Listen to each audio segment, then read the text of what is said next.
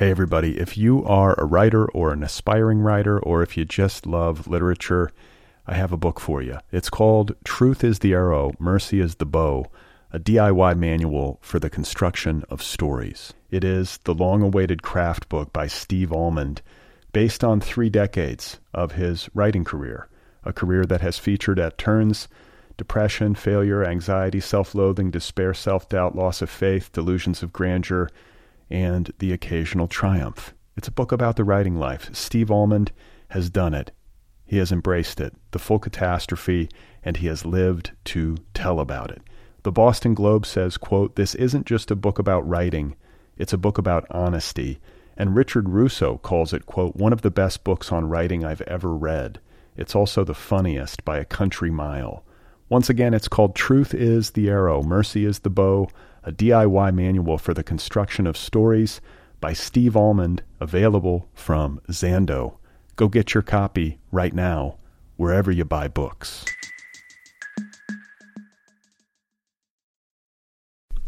Hey, everybody, happy holidays. This is the final episode of the year. How's it going? I hope you're doing okay. Every year at this time, I give a shout out to the ASPCA, the American Society for the Prevention of Cruelty to Animals.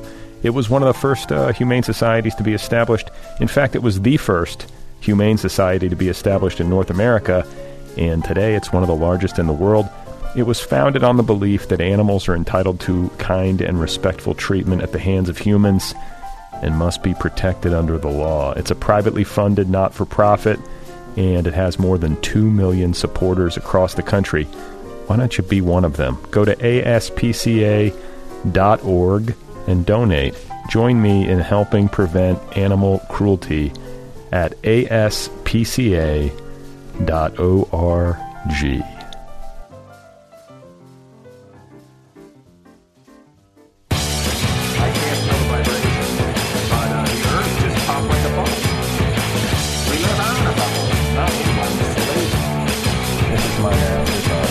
Hey, hello, hello, hello. How are you? Welcome to the Other People podcast. I'm Brad Listi. I'm in Los Angeles. Merry Christmas if you are a uh, Christmas person. Today, uh, the, the day that this episode goes live, is Christmas Day 2019. What do you think of that? Happy Hanukkah, Happy Kwanzaa, and uh, imminently, Happy New Year. This is the final episode of 2019 which uh, is hard to believe. I can't believe another year has come and gone. But uh, that is indeed the case, and I could not be more pleased to have as my guest today my dear friend, the poet Milo Martin. Uh, I have known Milo for a long time. We met all the way back in graduate school, and he has been a mainstay in the Los Angeles poetry community uh, for years and years, uh, as well as the San Francisco and the Bay Area, po- uh, Bay Area poetry community. He is the author of a collection called Poems for the Utopian Nihilist, which is available from Echo Park Press. And he has a forthcoming collection due out sometime next year called Sublemon Sublime. So keep your eye out for that. Additionally, Milo has been collaborating uh, on an art book with uh, a pair of very gifted and celebrated artists uh, named Gigi Spratley and Jack Waltrip. And uh, Jack Waltrip, incidentally, played saxophone with Miles Davis. And I asked uh, Milo if he could describe this art book, which he has been telling me about, you know, for a while now in, in drips and drabs. And uh, he tells me, quote, that it features uh, organic, hypercolored, neo-psychedelic, sumptuous digital landscapes of an extraterrestrial world consisting of metaphysical forest animals, sea creatures, and ancient dragons in a fight for justice against governmental oppression. The working title is All Claws Crossed Odyssey of the Beasties, Volume 1.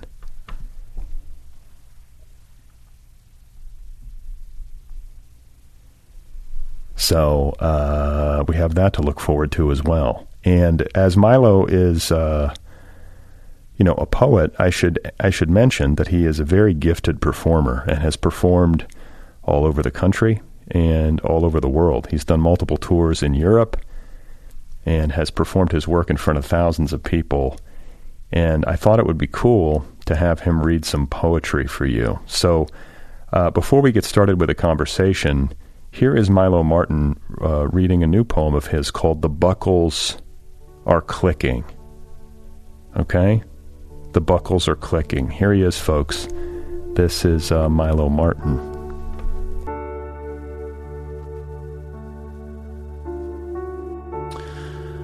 And the buckles are clicking, intravenously dripping and the scissor tailed mockingbirds are choking on bus fumes, intoxicating.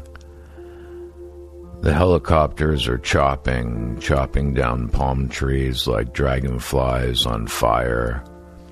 And the unwanted babies are internally kicking, inherently knowing that they will be burdensome babies. And the assassin has been extinguished now taken out by someone who used to be his special friend.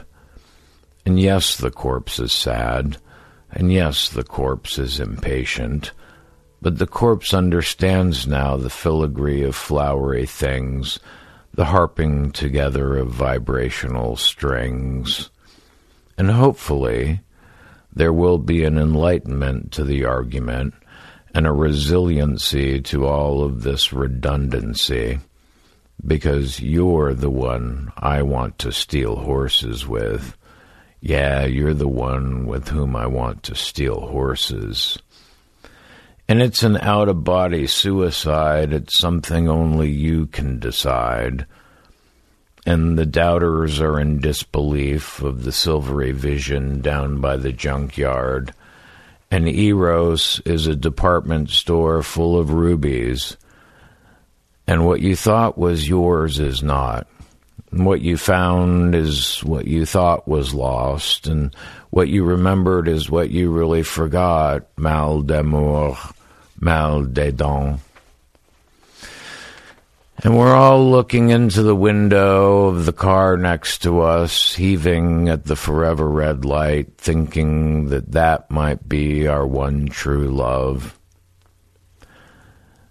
And the Santa Ana winds are emanating that feverish coyote breath in our direction again, and you're the only one who has the twinkling strength to pull my tractor out of this ditch. But why did you have to do that thing with the thing thing that ended up turning into that other thing? I guess it doesn't really matter anyway, because the planet is just an old yellowed newspaper crumpled up into a ball bound with masking tape. And Mickey Mouse is really the Tasmanian devil. And the original gangster is not feeling very original anymore. And the workers are going home. And the workers are going home. And the Mexican bodega is out of baby milk again. And the abdomen fuckers are abdomen fucking again. And the single mother downstairs fingers herself absent mindedly, intravenously, intravenously dripping, and the buckles are clicking. And the cows and the chickens are hung upside down like stuck pigs on bloodied meat hooks, while 92% of the population is cheering along with it like a parade on the 4th of July. And the buckles are clicking, intravenously dripping. And Itzhak Rabin cries the icicle tears of the graveyard sand baby. Meshuggah, Meshuggah, it's all gone, Meshuggah. Fakakta, Fakakta, it's all gone, fucking Fakakta. Focaccia, Focaccia, all I want is a nice piece of focaccia. And sometimes the only semblance of sanity stems from the slight meow of your tuxedo cat. and the overhead projector shall illuminate your shiny forehead for doing mostly all of the right things. And when the pine trees become candlesticks, we'll know that we've gone way too far. For this is our lovely legacy. This will be our heirloom glory. This is our benediction table, our coronation story with the springing forth and the shrinking and the shrinking and the springing forth and all the melancholy wiltings and the revelatory rejuvenations and the minor disasters and the bright emanations and everything is dying and everything is being born and everything is being born and everything is dying and the fertility and the decay and all the decay and all the fertility and the earthly awkwardness and the flying agility and the eternal essence and the muted mortality and the salt and the pepper and we're working together and the black and the white and we're really all right and the lion and the gazelle, and the gazelle and the lion, and the lion and the gazelle, and the gazelle chases the lion up a tree. And the two antenna finally got married. And the wedding was no big deal, but the reception was incredible. And it's all because of you. It's all because of you that my butter is toasted and my flakes are frosted. And we're all waiting around for the avocado to finally ripen. And the dead are listening to your secret thoughts, cocking their tiny machine like heads like birds hearing a siren. And you forced me to age when I didn't want to age just yet. And there is no need for me to cry when all the puddles and lakes are already brimming over with vomited vodka. And sometimes disintegration is a representation of amelioration. And this city will keep pulling on your lactating nipples until you are milked dry before you've had the chance to replenish your eternal supply, and the buckles are clicking, intravenously dripping. Houdini once proclaimed that clairvoyants are similar to vultures, and the postponement has been postponed once again due to the double taxation. And we'll fall asleep together into the sleep of 777 swans slipping silently into the slumber of shadows and snow. And the velocity of time is equal to the energy of love. The velocity of time is equal to the energy of love. And the angels and the gargoyles will battle tirelessly with their brilliant wits behind the thick bushes in the community park. And it is a sure thing that the green field of your heart shall be trampled with soccer cleats somewhere during the course of the game. And the sister with multiple sclerosis listens wistfully to the church bells summon the hour of two, a mercurial message of hope and doom. And the worms will curl blindly through the eye sockets of unbreathing school teachers in a world where insects are blessed with telepathy and birds are versed in mathematics. And he's taking a ride, a magical ride on the back of a drooling, yellow eyed beast because smoking and tripping is all that he does, and he doesn't even know who is his father. And she said it's like holding a pair of scissors next to the soft part of your inner arm And you will have your truss peeled away like a large swatch of exfoliated skin. And when I was nine, my mother illustrated the facts of life to me using two coffee cups and a cigarette. And everywhere I go, I always somehow manage to find a nice peppermint surprise.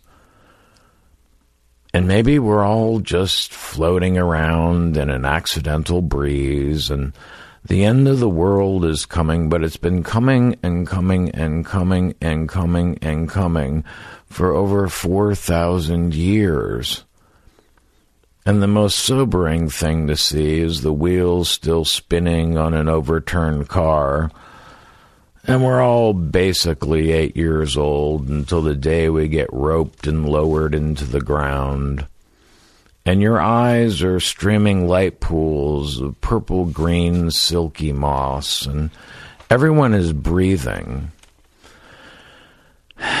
And many are quitting to breathe now and the buckles are clicking, intravenously dripping, and the flowers are doing their goddamn best to bloom. All right, guys. That is Milo Martin reading his poem, The Buckles Are Clicking. What do you think of that? Uh, I had a great time talking with Milo. He came over and we hung out for almost two hours. So I hope you enjoyed this conversation as much as I did.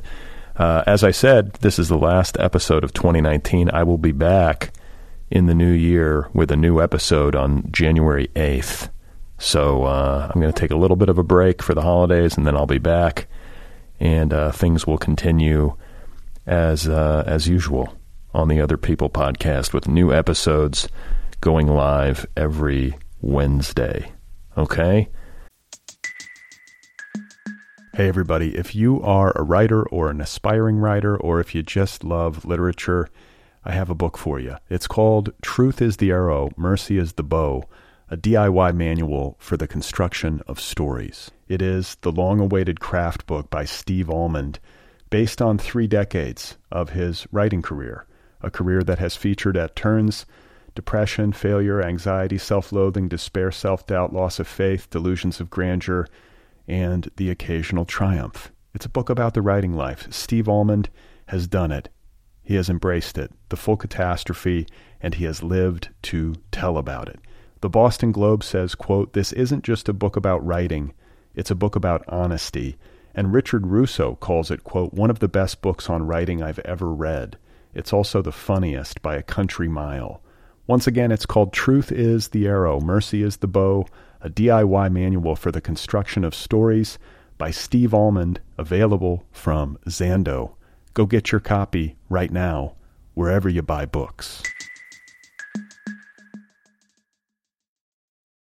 So, uh, without any further ado, I could not be more pleased to introduce uh, and to share with you this conversation with my old buddy Milo Martin his poetry collections again. Uh, there's one in print called Poems for the Utopian Nihilist, available from Echo Park Press. And stay tuned for a forthcoming collection called Sublemon Sublime. Here he is, folks. This is Milo Martin.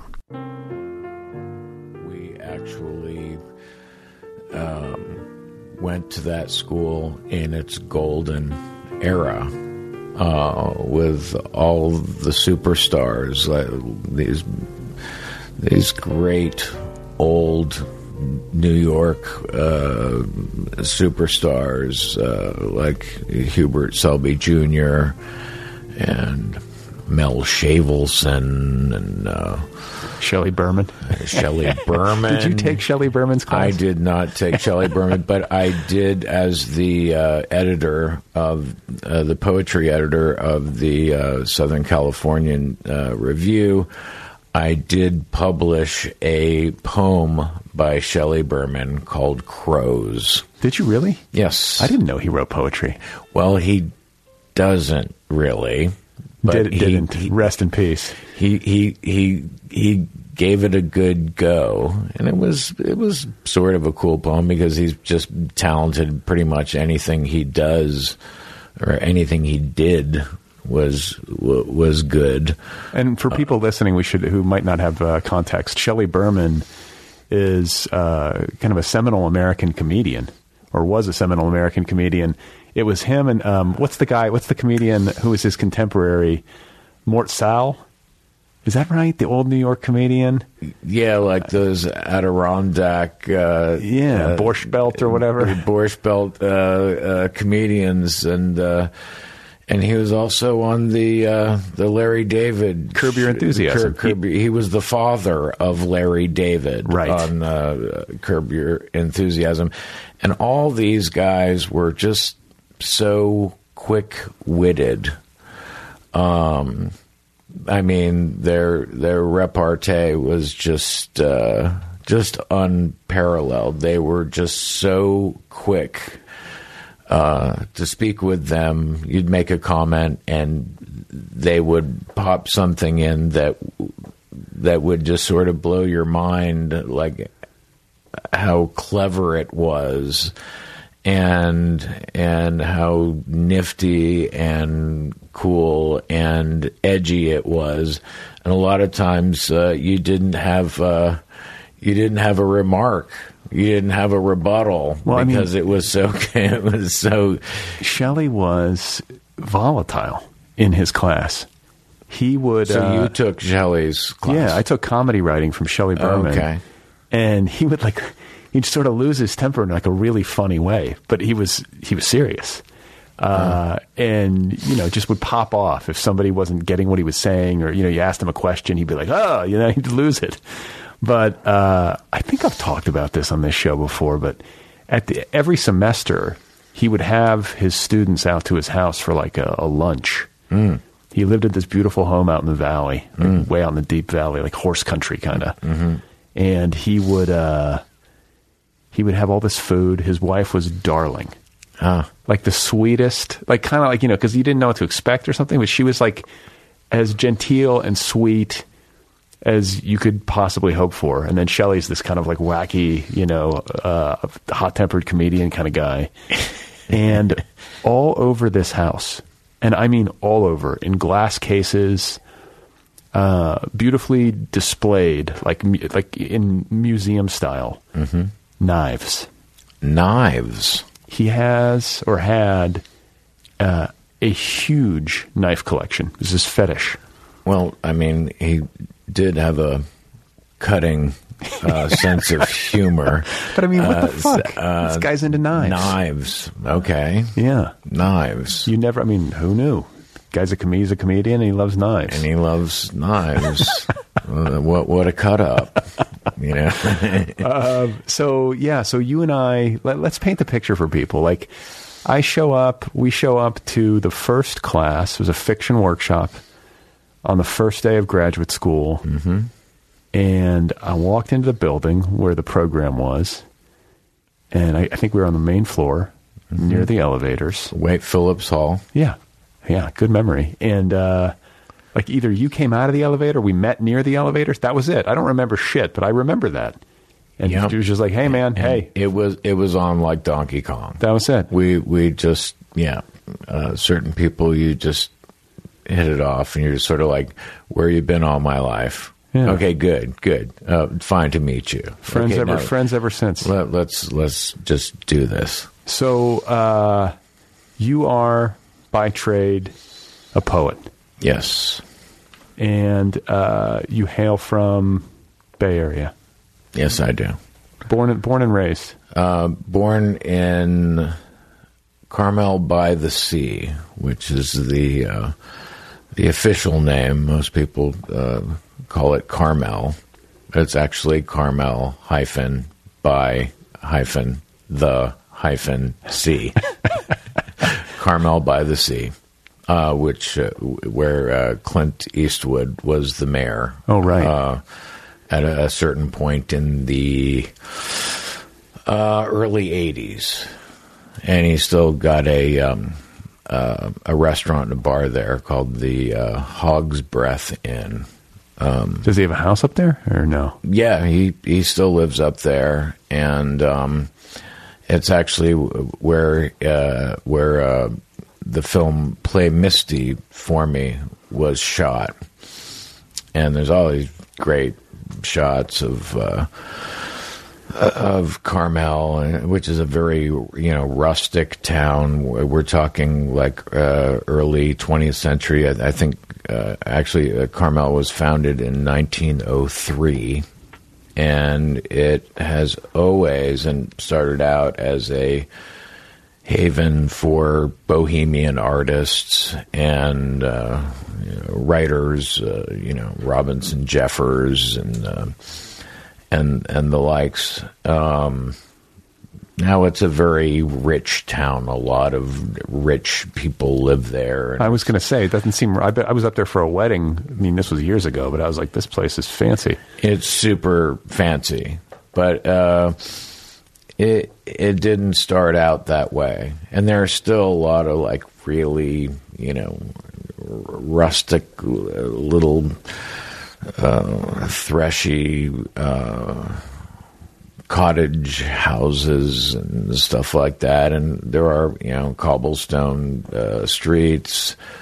And, um, but yeah, it's, it's, it's become pretty fancy and, and, and has been, uh, uh, home to, you know, a lot of celebrities and Pebble Beach and the whole uh, golf thing and, and, um, and what have you. But it really is just a just a great little coastal town, and that that, that whole Monterey Peninsula where I uh, lived a lot of places. Um, it's also Steinbeck country. I mean, it's where John Steinbeck. Uh, he was originally from Salinas, which is inland, which is you know uh, agricultural uh, lettuce country and he uh, he moved into a little town on the uh, Monterey Peninsula uh, called Pacific Grove, where I lived. I actually lived uh, two two doors down from where he used to live. Wait, like as an adult? Uh, yeah, as a, a teenager and um, and uh, coming into my twenties. Um, where there's now a plaque, you know, that he lived there and so forth. And in, in all of his books, he writes of the Monterey Peninsula. And um, I also spent a lot of time in Carmel Valley, which is inland uh, from the ocean. And it's just a just a gorgeous golden valley uh, if you read, uh, you know, Travels with Charley or uh, uh many of his books, uh, Cannery Row. I mean, I grew up, uh, you know, um, busting into those old sardine factories and, you know, lighting fires and getting high and throwing rocks through the windows and, and that's all changed now since the uh, the aquarium came and they they they really gentrified the whole place. But when I was a kid, it, um, it, it was really uh, pretty um, uh, pretty rough hewn. Uh, just, just really like a whole track of old sardine factories and and the whole um, sardine mystery is is is quite uh, uh, compelling and, and strange in that at one point, inexplicably, there were there were no sardines in the Monterey Bay, and then almost overnight, the Monterey Bay was just inundated with sardines. It was just a bay full of sardines. And so you needed people to fish uh, the sardines. and who were the best sardine fishermen in the world.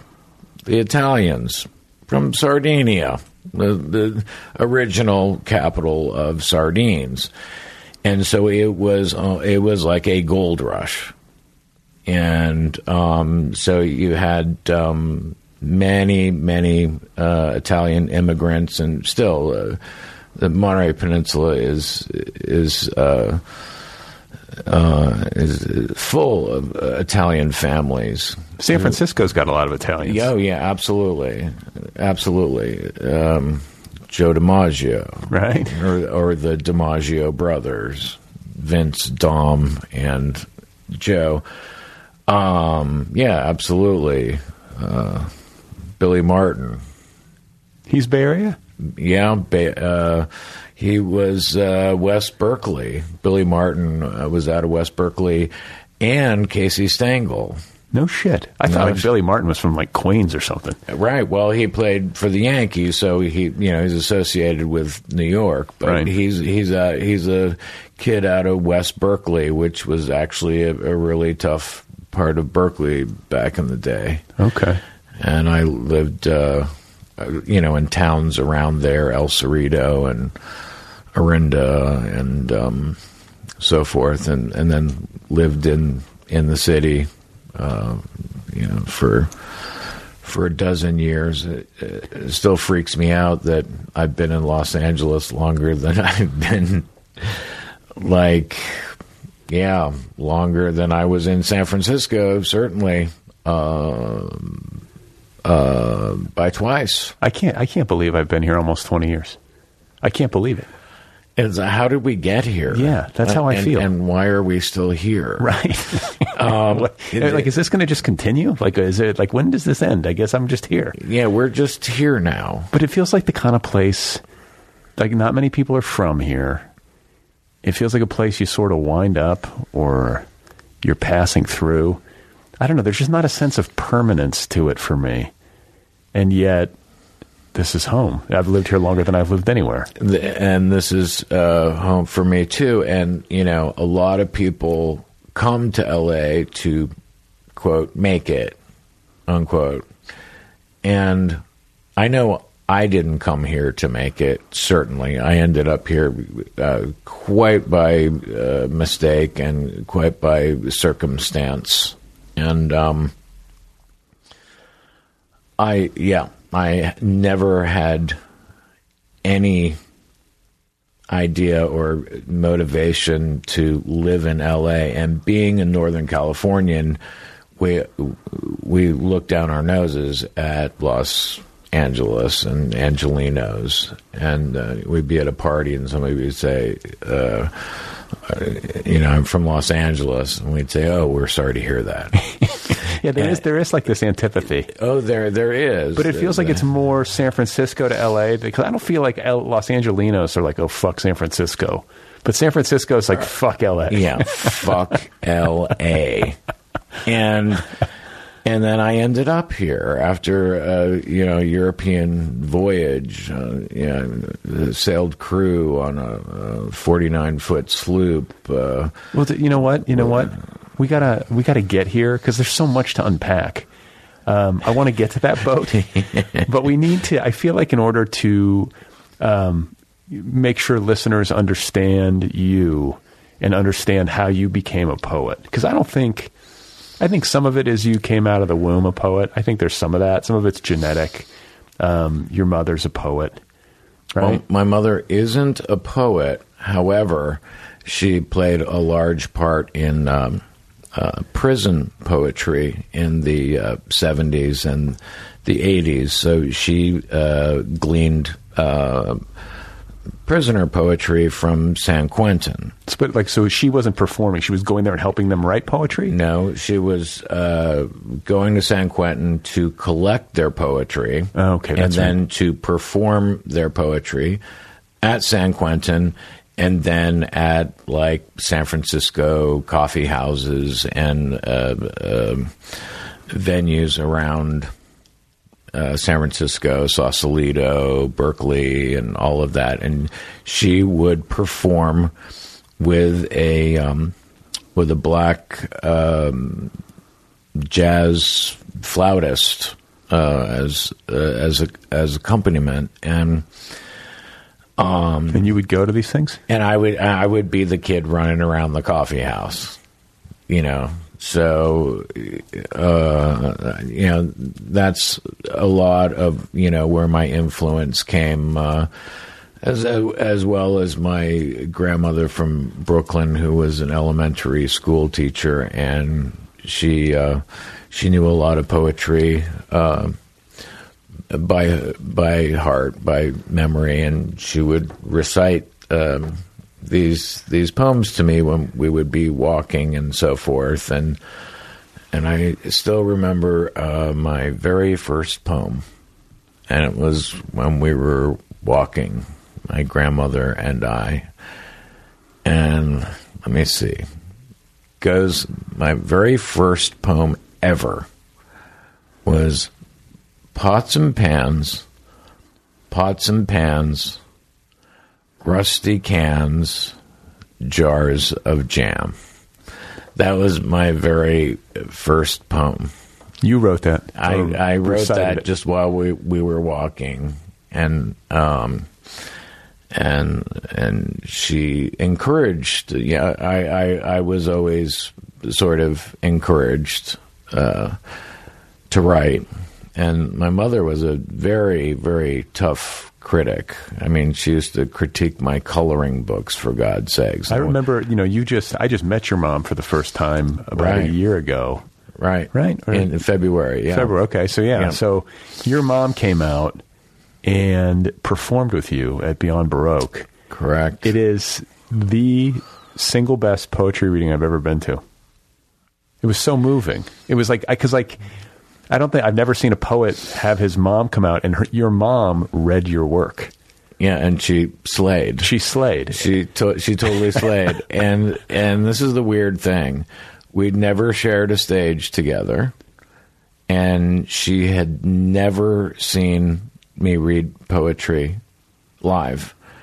Uh, she'd never been to uh, one of my shows ever, Wow. And um, so this was like something that we always wanted to do, and it just fell into place thanks to Richard Modiano of uh, Beyond Baroque, who uh, gave us the opportunity to do that. But I mean, it's like. I mean, have you, have you ever? I, I I've never seen a mother and son do a poetry show together and uh, it it was it was quite exhilarating, and it was so awesome. And so yeah, so she came to stay with me, and I said, "Okay, mother, um, so let's uh, let's go over the the poems." And she goes, "I don't rehearse." and I said, "Oh, what do you mean?" She goes, "I I don't rehearse. I keep it fresh. I." I said, "You don't read the poems beforehand, just you know, to hear how they sound or something?" And she goes, "Nope, I I don't rehearse." I said, "Well, okay, well, at least we have to put a set list together." And uh, and we did. And I also uh, just want to interject this that uh, I I want to dedicate this reading to Yvonne de la Vega. You mean this interview or this? Uh, What did I say? you said reading. Reading? Yeah. Did I? yeah. Well, you're used to doing Uh, readings. yeah. this reading. Yeah, okay. Um, to Yvonne de la Vega, um, uh, a homegirl, uh, sister, very talented uh, poetess, um, um, guitar player, um, mom, uh, wonderful lady, wildcat. We spent a lot of time partying together. We'd done uh, probably a hundred readings together, um, and in with a sorrowful heart, uh, I have to say she. Um, she's singing her poetry in the sky uh, now as of uh, three days ago. Um, and I just want to pledge my love to my homegirl Yvonne, and uh, and the reason that I, I bring this up uh, is that Yvonne came to that poetry reading. Um, she was there. Um, uh, yeah, you sat with her, right? Well, You like, sat- yeah, right by her, yeah. Yeah, And I've seen her at readings over the and- years. and you know. reading, yeah, and just such such a talent, just such a heavy chick. I mean, um, And what happened? We don't know what happened? She fell asleep and she didn't wake up. But my, my point is this: is that she brought my mom a bouquet of flowers for that show. Hmm. I mean, it just shows the heart. She just had, um, she had like a, a watermelon-sized heart, you know, and um, and I, I just, I just love you, Yvonne. I, I miss you terribly, and I'm not going to talk anymore about it because I'm just going to start bawling. Well, you know, bless you, girl. Yeah. Um, I feel like what that night, you and your mom. Speaking of bowling, like I mean, this is another reason. It wasn't just the novelty of having the poet in question's mother perform his work while you sat in the front row, like sort of like hearing your own stuff come out of your mom's mouth. Um, it was also, you know, at the end, you guys got up and um, talked about your sister and read work, um, you know, by her Yes. that she had written. So I feel like this, I mean, it's delicate stuff, all this stuff. You know, there's a lot of uh, heartache in life, and certainly you've had your fair share. But I don't think it's possible to have a conversation about you as a human being or as a poet um, without talking about your sister and about. I think you know your childhood in general was tough, but that was a pivotal. That was a pivotal moment and pivotal loss, to say the least. It it was indeed. Um, my sister passed away at uh, nine years old uh, from leukemia, um, and there was no cure in 1968 when she passed. Um, there is now, in fact. And you know the uh, when you go to the grocery stores and there are those uh, cardboard uh, sort of placards where you can put quarters in uh, to to help cancer and and to cure leukemia. Uh, well, my mom and I always put quarters in, um, and now there is a cure. But um, my my sister was also a poet, and um, she actually got uh, she actually got published in um, uh, uh, Highlights Yeah, yeah, magazine. yeah, yeah, yeah. Highlight, the, elementary like, school. like, like a kid's uh, magazine Right. and she actually got published um, with the urging of uh, my grandmother. And what's like really sad about it is that there was um, a girl from Connecticut who really liked her poem and like wrote her a letter I'm I'm I'm schwitzing a little. I'm uh, I get a little weepy, you know, when I talk about my sister. But What was her name? Valerie, Valerie, um, she was my hero. How old were you when she passed away? I was almost seven, and um, she was- she was my hero. She was she was a, a, a very wise young girl. A lot of people thought that um, that she was an angel and that she had sort of finally reached nirvana. So, for instance, when I was being a little shit, she didn't have to say a word to me. She would just admonish me with her eyes. Sort of like, cut that shit out. Like, be cool. But she never had to say it. All she had to do was admonish me with her eyes. And I would be like, okay. and being her little brother, I also like stuck up for her and playground things and you know i would not let anybody uh, uh, touch my sister.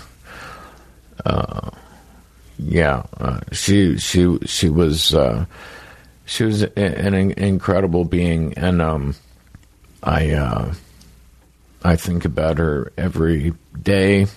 Um, uh, I feel like she's with me every day and everywhere I go. In fact, uh, she's. I think she's like my guardian angel. You know.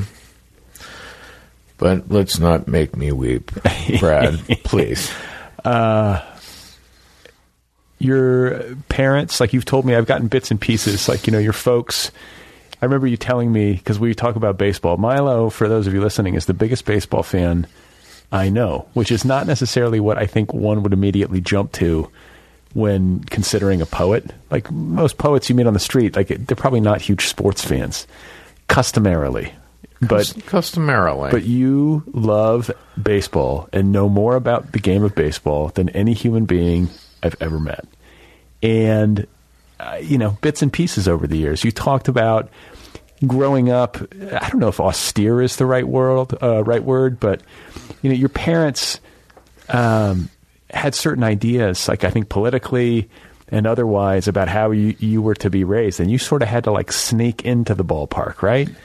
I, I did, in fact. Yeah, they were uh, very much. They were sort of uh, bohemian, sort of post beatnik, uh, not hippie, but uh, just you know very organic, and they were, just were not into the commercialism of anything. That's why I could never go to Disneyland or you know we went to we when we came down south we went to Joshua Tree, and they're like, look at the configurations of the branches of the Joshua tree. I'm like, this is bullshit. Take me to. I want to go to fucking Disneyland, and uh, but um, so no, I, I they they wouldn't take me to to a ball game, um, and so. Um, uh, there was a point where I had a friend who said, uh, "Oh, we're uh, I'm going to the Giants game uh, next week," And I said, Really?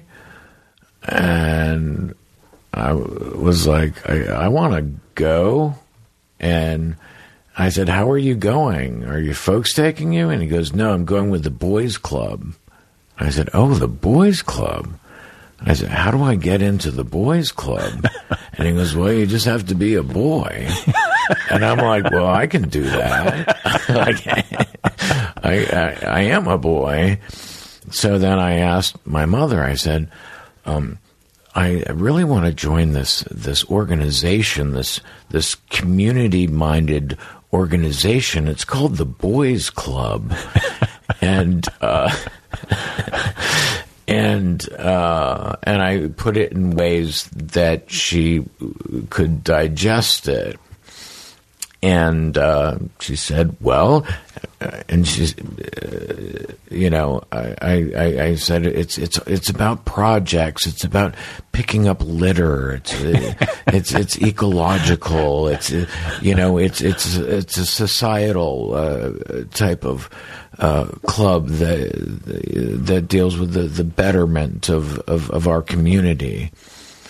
And she goes, okay, you can be in the boys' club. And I'm like, yes.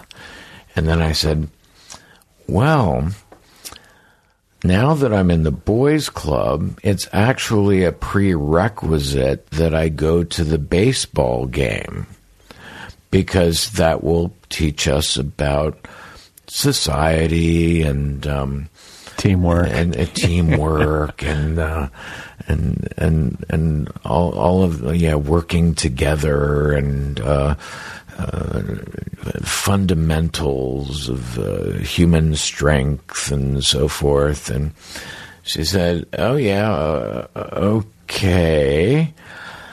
I guess I guess you can go to the ball game if it's a prerequisite. And uh, and I said, I'm gonna need some money for the ball game. And and she said, Okay, I'm giving you five bucks. And I said, uh, done. Take. You know, five bucks. So it was it was two bucks for a ticket. Two bucks for a ticket. Two bucks for a ticket. When? wa- Yeah. And- what, what year was this? This was 1971. To to to have our viewers, uh, our listeners, know how old I am. it was 1971. Willie Mays was playing in the outfield for the Giants. He got traded the uh, the next year. Uh, everybody in the Bay Area was heartbroken. Um, but anyways, so it was two bucks for the ticket. It was like I don't know, like uh, seventy-five cents for a hot dog. Um, I got a, a bag of peanuts and I got a Coke, uh, all for five bucks. Damn. And then there were these rich kids who left their like half-eaten malts around, and I was like scooping up their ice cream malts. you know? What was uh, what was the ballpark? It was Candlestick Park in San Francisco, and um, uh, we played the Cincinnati Reds when Johnny Bench was all the rage, and Pete Rose. Yeah, and, the, the, uh, those teams in the seventies, the Reds were the, the shit. the the Big Red Machine, Tony Perez, uh, uh, all those guys. That that was my first ball game, and I was uh, I was hooked ever since. I, I I mean I remember coming on that bus uh, from the East Bay and seeing Candlestick Park, and it was like a cathedral. And then certainly when I first saw the the green of the field, it I was just I was hooked. And It is and- beautiful. Baseball is beautiful aesthetically in a way that um, I think soccer or you know football also is like you know European or whatever non-American football.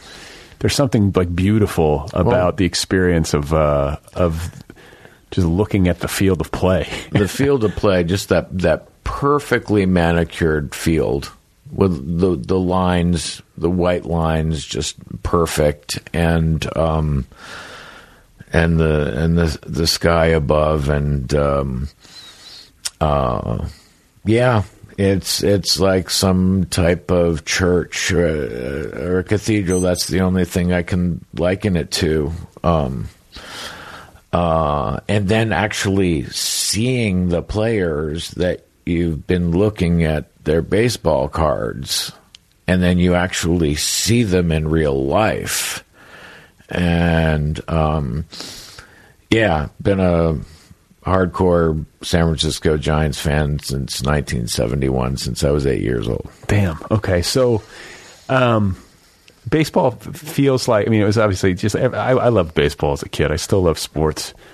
Um, but you also, you know, you had the this uh, horrible tragedy with your sister. Um, you also had a difficult. There were other parts of your childhood that were difficult. Um, we've talked a little bit about it, but it, again, it's it's formative. Like your parents uh, split up at some point. Um, how old were you? I was uh, very young, probably two. Oh, okay. Um, so they weren't together. They, they were not together when your sister got sick. uh, correct. Okay. And then um, your mother remarried to he who shall not be named, and you had a very difficult relationship with your stepfather. Yeah, well, he was an asshole, and uh, uh, he abused me uh, terribly. I was, uh, I was, you know, without being, you know, hyper dramatic or something, or hyperbolic or something. Uh, I I can I can say that it was probably one of the worst child abuse uh, cases uh, ever. I, I I I don't know how any uh, child could have been more abused uh, physically and and mentally, Not sexually. not sexually. Uh, even though the, the uh, certain counselors and I and uh, I have to put in a word uh, for uh, for therapy because I have worked through a lot of this uh, through therapy and uh, counseling. Obviously, uh, you know, through the years, and I've I've I've worked through it, and um, I I certainly don't uh, identify as uh, an abused kid. Uh, I'm past that, um, and pretty much once I got past that, once I escaped, I literally had to escape. Um, once I got past that, life has just been cake. It's all just been easy. Uh, not easy. I mean, life has got its struggles and, the- and the grappling and all of that. But um, once I got out of that situation, I just really felt like, you know, the world was my oyster. Well, you had like the heaviest of heavy shit happening to you when you were a boy. Yeah, it it was as heavy as uh, heavy could be. You know, broken nose and uh, black eyes, and I, I still got scars all over my body, and uh, and all of that. Uh, however, um, yeah, in in those days, however, it was uh, a, a lot of the, the teachers and other adults and neighbors and so forth, they just looked past it. Where now, uh, those, you know, that dude would be in prison and I'd be in some foster home or something uh, like that. And your mom was there and knew or didn't know or That's that, yeah. But she, uh, and God bless, I, I love my mom so, so, so much. Um, she was complicit. However, uh, a lot, uh, most of the activity happened when she wasn't around. Um, I'm I'm gonna give her a pass. I I just have to, even though she knew uh, stuff was going down, but she uh, she uh, was trusting uh, this guy. I don't know why. Uh, and how old were you? Like oh, geez. Well, it it, it was a, a period of. About five years, uh, pretty much from the time I was uh, five, six years, about from the time I was like five to like eleven. And I remember, um, remember like the only time we ever talked about this, you were like, it came out of a conversation I think we were having about Buddhism, and you were like, yeah, the austerities of Buddhism, like the hardcore Zen meditation where you like sit, like you go on retreat and you stare at a wall, you know, all this stuff that people do. Um, you know, especially nowadays in the West, I think people take these retreats. It's like kind of like, you know, I'm thinking about the CEO of Twitter for some reason who like celebrated his 40th birthday by going to like, you know, uh, where did he go? Seventeen hour sitting. No, no, he went on retreat, and I'm I'm blanking on the uh, the name of Myanmar. Um, yeah, what? There's two names for it. There's Myanmar, and then there's anyway. He goes over there, and he's there for like ten days. and, like- Esalen. yeah, no, but it's over in Asia. Oh, it, uh, Yeah, so but like Esalen, you know, people go to Esalen and and do these retreats, but you were like, yeah, fuck that. Like, you know, when I was a kid, my stepdad made me like stare at a wall for eight hours.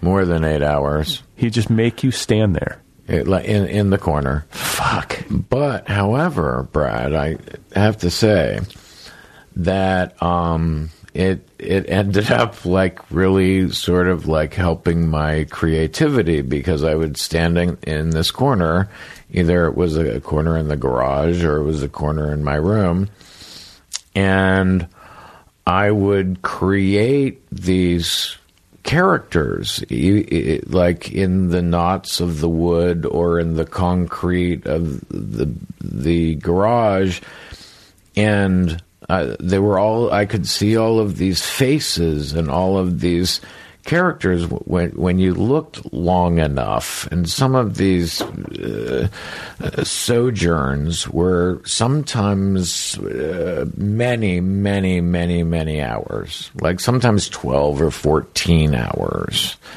and I would have my friends. I would have my group of friends in the corner, and um, and I could see them so vividly, and we would have conversations, and um, and then at a certain point, it was like, okay, you got to stand in the corner, and I transmuted that by saying, oh, good, I get to go hang out with my friends. And I would go back and I would see the same characters and the same people, and there were many, and there were animals, and uh, um, You're just building your own escape. Yeah. That's like sweet and like, you know, it makes sense uh, in context. It's also heartbreaking and it pisses me off that a kid would have to go stare at a wall and make up friends in the wall. Yeah. But uh, maybe it uh, maybe it helped my creativity. I you know I had a lot of time to think.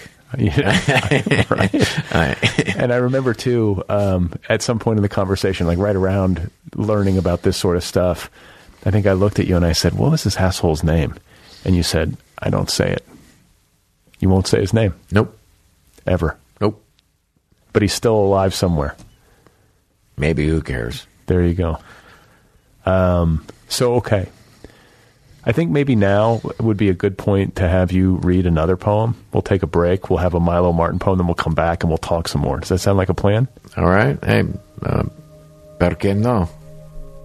All right, you guys. Uh, this is Milo Martin doing a poem that he has never performed before. So, uh, an exclusive. It's another people exclusive. This is Milo performing a poem entitled You Are Free Now.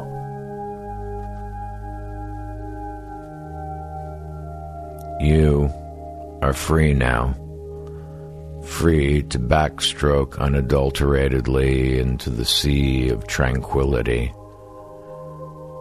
You are free now to bleat amongst the wild eyed lambs, slumber with the long lashed cows the tornadoes can no longer touch you with their swirling irrational power.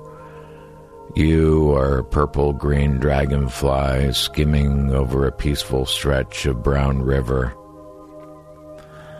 Comprehend you can the complex root systems from the bottom all the way up to the bloom. You are a yellow and blue table runner laying beneath a bowl of turning orange and red fruit. Fickle perceptions no longer come into play for you or for me now.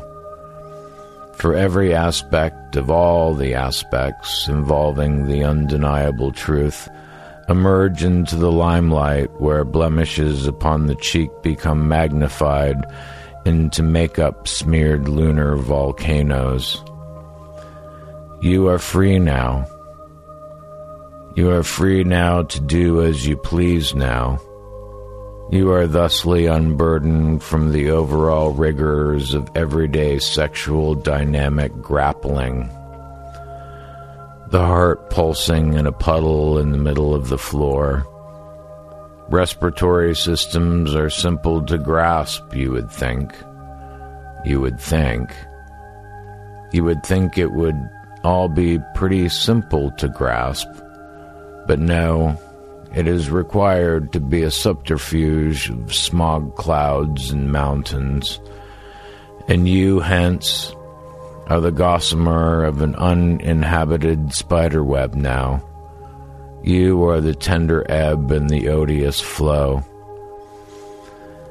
You are free now. You are free now to run in a field now without a bejeweled invisible chain, nor fences nor windmills blocking your way. Your forehead no longer wrinkled in consternation, No more furrow in your pretty and wholesome brow. But there must be a more humane way in which to kill.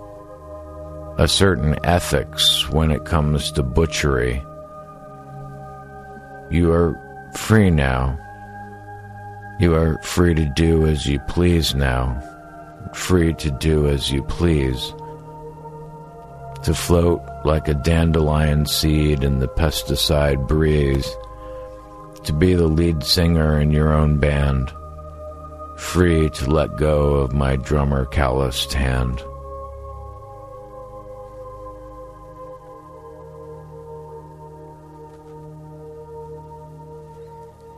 All right, man. That was uh, that was spectacular. It made me think of Yvonne, just like in terms of time, you know, like hearing you read that. And but you did not write that for her over the past few days. That was something from your. I, I, I did not. However, when I was sifting through my poetry to get ready for your show, I, I found that poem. And uh, it made me think of Yvonne. And, and I had actually never read that publicly. Um, it's it's almost a forgotten uh, poem. It's, like an Uh, old, it'll- it's an old B side from the Milo Martin archive. yeah, total, total B side. It'll be in the new book. It'll be in the new collection. However, Which is you should plug it. What's it? What's it uh, going to be called? it's uh, called Sublemon Sublime. Okay, imminent, like due out at some point in the hopefully near future. 2020, baby. Um. So I want to get back to where we were when we got into the poem, uh, which is talking about like the tough stuff of your youth. Like I think those are, I think stepdad and the loss of your sister are the two big ones, uh, unless I'm missing something. Um, but then there's also baseball, which I think was like a refuge for you. And Oh, absolutely. like a place of play and fun and beauty and uh, just a way to get away. and people, uh, people I could admire. Right. Uh, you're, you know, you're, you're heroes. And you where, know, where- where was, heroes. where was your biological father at this point? Was he in the picture in San Francisco, or would, had he left town? Or Uh, he'd uh, uh, moved back east. Um, so to give you some idea, uh, all of my family's from back east, um, and uh, my dad was in the newspaper business uh, in Massachusetts and in Amesbury, and there was a certain point where he wanted to buy a a small newspaper. And it came down to the newspaper in Yonkers, New York, um, or Seaside, California.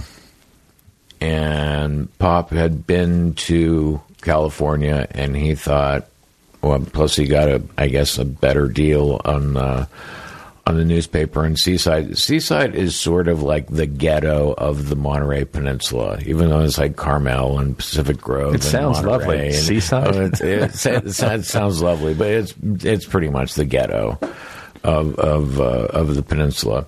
Anyways, he bought the Seaside New Sentinel, and I was uh, actually conceived on Cape Cod, and and my mom and dad drove out west uh, while uh, mother was pregnant with me, and she actually had a, a couple of serious hemorrhages uh, on the way out. Um, and uh, wait, like in the like on the road trip and like yeah, on, on the road trip, on yeah. I seventy or I eighty or whatever. I'm not certain. I, I I couldn't see the map from where I was. but I mean, Jesus, like that's uh, that's delicate stuff. Like, do you pull over to a hospital or like you know? Yeah. Um, at a, a certain point, she spent some time in uh, Indianapolis. Land of my youth, Yes. And uh, India uh, no place, as they call I it. never heard that. Yeah, they call it Naptown. They call it India No Place. It's come of age since I was there, but I mean, it was a It was very much a cow town when I was a kid. You could walk across the entire downtown in like seven minutes. Ah, And Indianapolis is the only city west of the or east of the Mississippi that's not on a river. It's literally just on a spit of land. So it doesn't have the same kind of dynamic. Like Pittsburgh, you've got like the rivers and you know, Right. you think of all the cities east of the Mississippi, you would have to have a waterway for trade and Right. But Indianapolis bucked that trend and is just I think it it was you know, landlocked. landlocked and really smack dab in what I guess would pass for the geographical center of the state Ah, um, but not very much to it. At least when I was there, and I think it's you know it's grown up a bit since then. But ah. I, I, I've actually uh, not been to Indianapolis uh, since I was a zygote in my mother's belly, and she was hemorrhaging. I, I, I've actually not visited that town, so oh, there's still time, Milo. There's still time. you know, uh, uh, Indianapolis and New Orleans. Uh, those are uh, two towns in America uh, I've always wanted to see, in fact. Well, well, New Orleans is also my family. My parents are from Louisiana, so That's right. you would That- love New Orleans. I. pff, that's what everybody keeps saying, and for just for some reason, I just haven't made it there. Maybe I would. Maybe I would just perish. You would never come I, I would probably. Just move in. I would, I would just crumple and perish in in in, in a New Orleans uh, extravaganza. So you okay? So let's get let's get the road trip to California. You get to Seaside. Your dad has this uh, small town newspaper, um, and I want to It's, trace. it still exists. The Seaside New Sentinel. It still exists. but he doesn't. He's not. No, involved. no, no. Okay. Um, I want to talk a little bit about that time. I guess you would have been just a baby then, but also just to like go back in time a little bit and to retrace geography because you bounced around the Bay Area. You lived in a lot of different places. You lived all over the Monterey Peninsula. You lived closer to San Francisco if you were going to Candlestick, right? You, did you live up Like uh, the East Bay and uh, um, and San Francisco, and then uh, like I said, all my family is from back east, so I spent a lot of time um, in Massachusetts. I spent uh, time outside of uh, Baltimore uh, in a, a town called Crofton. Um, my dad got a teaching job in Toronto. Uh, spent uh, a good amount of time there. like a university teaching job? yeah, Okay. yeah. What school? It was um, Sheridan College. Sheridan College, uh, which is uh, uh, right outside of Toronto. It's pretty much uh, it's it's a part of Toronto now, but um, and so that was really weird for me being a Californian kid. But I had to escape the house of pain. Right. So that And like you're what age when you know your five years of hell finally end and you just decide to get the fuck out. Like Yeah. talk about that because that escape is pivotal. Uh, yeah, it's uh, uh, yeah, it it it changed the trajectory of my life. Um, so yeah, so I was like, uh, you know, eleven, and this is a very strange uh, turn of events, but um, um, uh, there was a, a friend of my mother's um, who had a child, and her child wanted to go see her father, and they they were split, and and she wanted to go see her father, and she had a, a disastrous experience with her father, and her father was just a monster supposedly, and uh, and she was just begging to come back, and she came back. And uh, I, uh, being a, a, a clever boy, looked at the psychology of all of that and said, "I want to go see my father back east." And my mother said, "Okay, you can see what kind of monster your father is."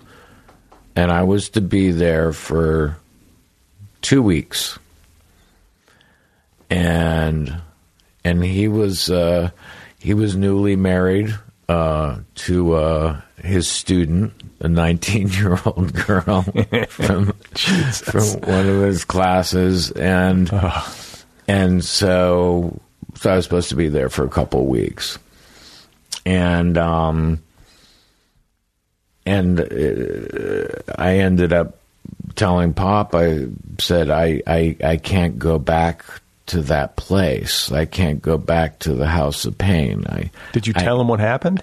well, I I I was not explicit because I was actually threatened with death if I told anybody anything about what had occurred in the House of Pain. So, uh, but I pretty much let him know in very general terms because I was frightened, you know. Um, I told him in general terms that I, I just couldn't go back and can I please stay here with you? And um, and uh, God bless him. Um, he he took me in, uh, you know, with this nineteen year old girl. What was her name? Do we know? Her name was Gay, Okay. And um, I wasn't expecting that, but Yeah. yeah, not like uh, Mr. Talese. right. That's the only other gay I've ever heard of is Gay Talese. Gay Talese, who taught at USC. Right. Did you ever meet him? Oh yeah, oh yeah. Okay. And and and in fact, we had many conversations. And um, in fact, I was uh, on the uh, Upper West Side of New York City uh, a few years ago, and I'm just smoking a cigarette out on the street. Uh, and along comes Mister Dapper. Yeah, he's I always mean, dressed. He's got the hat. He's got the suit. Oh, just super styly. You know, the, the, the tie or the, the ascot or whatever. Well, his dad was a tailor. I want to say. Oh, I want to say that's where it comes from. He grew up. His dad. I could be wrong, but it was something like that. He either made clothes or he was a tailor, but he had that stuff around him as a kid. I see. Yeah, he he was uh, he was a, stylish uh, a man as I've ever seen in my life, and of course he, he comes uh, uh, comes bouncing down the street, and I said, "Mr. Talese," and he sort of stops and looks. It was biggest honor of my life. He said, "Oh, Mr. Martin." I said, "Wow." Gay Talese knows who I am and remembers me. Right. And he goes, and he said, um, and uh, what the fuck are you doing smoking cigarettes? Is that what he said? Yeah. What did you say? I said, I don't know. he goes, put, put, put them away. Put them away. But we had a, we had a very nice uh, conversation for, you know, probably 10 minutes. Uh, It was uh, really wonderful to. Um, to hear him speak like like most of our profs at uh, SC, they were all just so eloquent, and they were all just so knowledgeable, and you just you just sort of thought, I want to be like that person. I want to be able to analyze and think, um, and and and and be witty, uh, like like that person, like all these people. Uh, you know, Steve Wasserman, right, the uh, editor of the L.A. Times Book Review. I would just marvel just to hear him speak, or uh, Mel Shavelson, or Cubby, um, or uh, Aram Saroyan Right. uh, you know, these the like old school guys who were just so informed and uh, cool and old school and uh, um, and like I I said about you when we hang out I always feel edified and and we we got edified in that program I mean we got to uh, to learn from uh, some of the best in in the business. Uh, I mean, the real cultural, literary heroes. So I want to, before we lose the thread, I want to talk more about, uh, I guess, Tor- Toronto. Is that where you wound up? Yeah, I yeah. And oh you yeah, that's where we went. That's from. where we were. so Oh, I don't want to lose the story Oh, because okay. people are probably wondering what happened next. But you go to uh, Toronto, you live with your dad and gay. Not gay Talese, but gay, the 19 year old co ed. your stepmom. Yeah, Right? And- wa- walking around the house naked. Yeah, that was. Oh, my yeah, God. Like oh, derf. okay. Like wow, yeah. Uh, and then at the same time, I spent uh, a lot of time with my grandparents who lived outside of Baltimore, and my my family.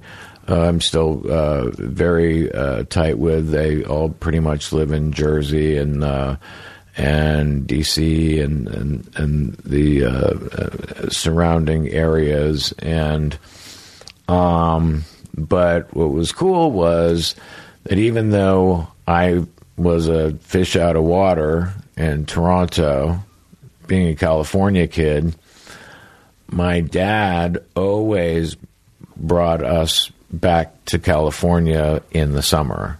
So I spent all my summers uh, on the Monterey Peninsula. Oh, wow. And, he and- came back during when he was off school? yeah, when he yeah, so he had his summers off, which my grandfather thought he just got the teaching job uh, just because he was lazy and wanted the summers off. It's not a bad strategy. It's it's a great strategy. I thought it was a great strategy. Um, and God love my grandfather, uh, one of the largest influences in my life, and uh, not to mention my um, my cousin Merle, uh, Merle Curti, who uh, uh, won a Pulitzer Prize.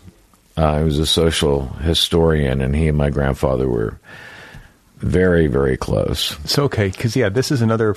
I think this is another pillar. Like when it comes to the formation of you, um, both as a person and as a uh, an artist, is Merle Curti. Um, you know, you escape the House of Pain. You go to live with your dad, and then you're also uh, interacting more with your East Coast fam. Yeah, Your paternal grandfather is the one you're talking about. correct. do they know? I guess the question. I mean, your dad sort of knew that things weren't going well uh, out west with your stepdad. They had to have known, right? They had to have known he was uh, mistreating you. Yeah, yeah, but at the same time, I uh, I, I really kept it uh, secretive.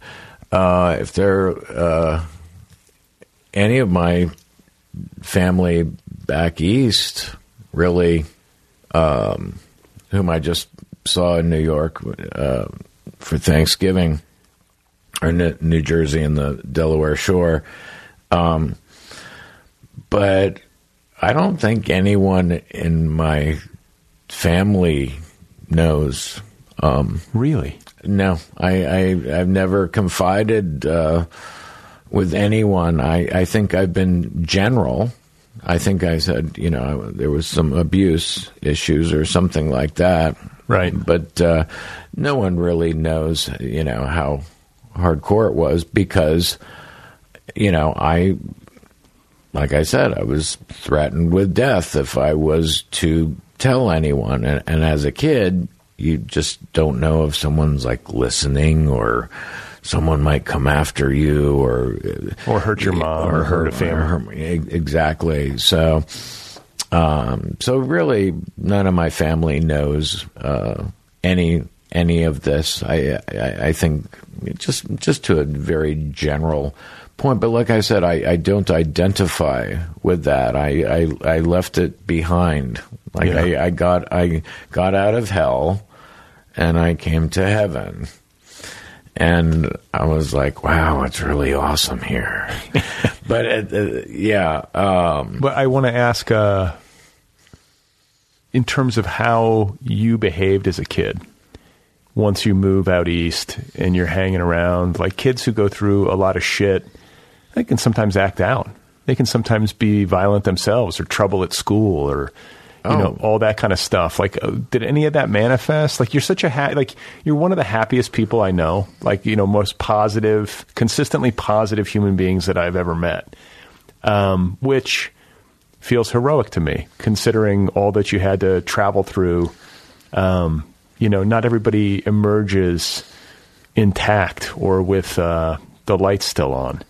You know, so I guess I'm curious to know how you think that happened. Is it just genetics? You think you have a naturally uh, positive disposition? Because I think that that is a part of it. Sometimes people, I know people who are just so fucking happy, and I think part of it's just their biology. But I also think there's work that can be done and decisions that are made, and some of it comes down to will, um, you know, and, and just how you decide you want to live your life. I suppose. I suppose it, it's a it's a survivor thing. Uh, you know, when I was uh, in the House of Pain, I had to um, uh, transmogrify.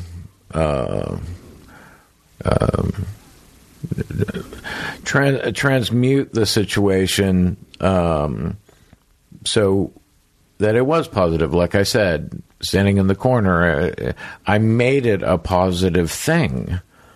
You know, so I, I learned how to be positive through adversity, and I always have. And um, it's not to say that I I wasn't in a, a bunch of fights. I used to beat the shit out of kids. You know, I used to take out my aggression. I was a, a, a fighter up until I was uh, 25 years old. I got into like a lot of fights, and uh, I only got my ass beat once. And that was the very last fight I, I ever had. And then I became a pacifist. I mean, I got my ass kicked. I got it kicked bad. Where was this? This was in Monterey. Okay. And uh, oh yeah, I got stitches. I well, this dude, like you can see my rings. Like I wear a bunch of rings. Well, this dude had a bunch of rings, and they was pretty much like brass knuckles. And and he was bigger than I was, but I was like a lot bigger. But I was cocky and never never been beaten in a fight, and thought I could take him. And it was actually uh, it was about student government.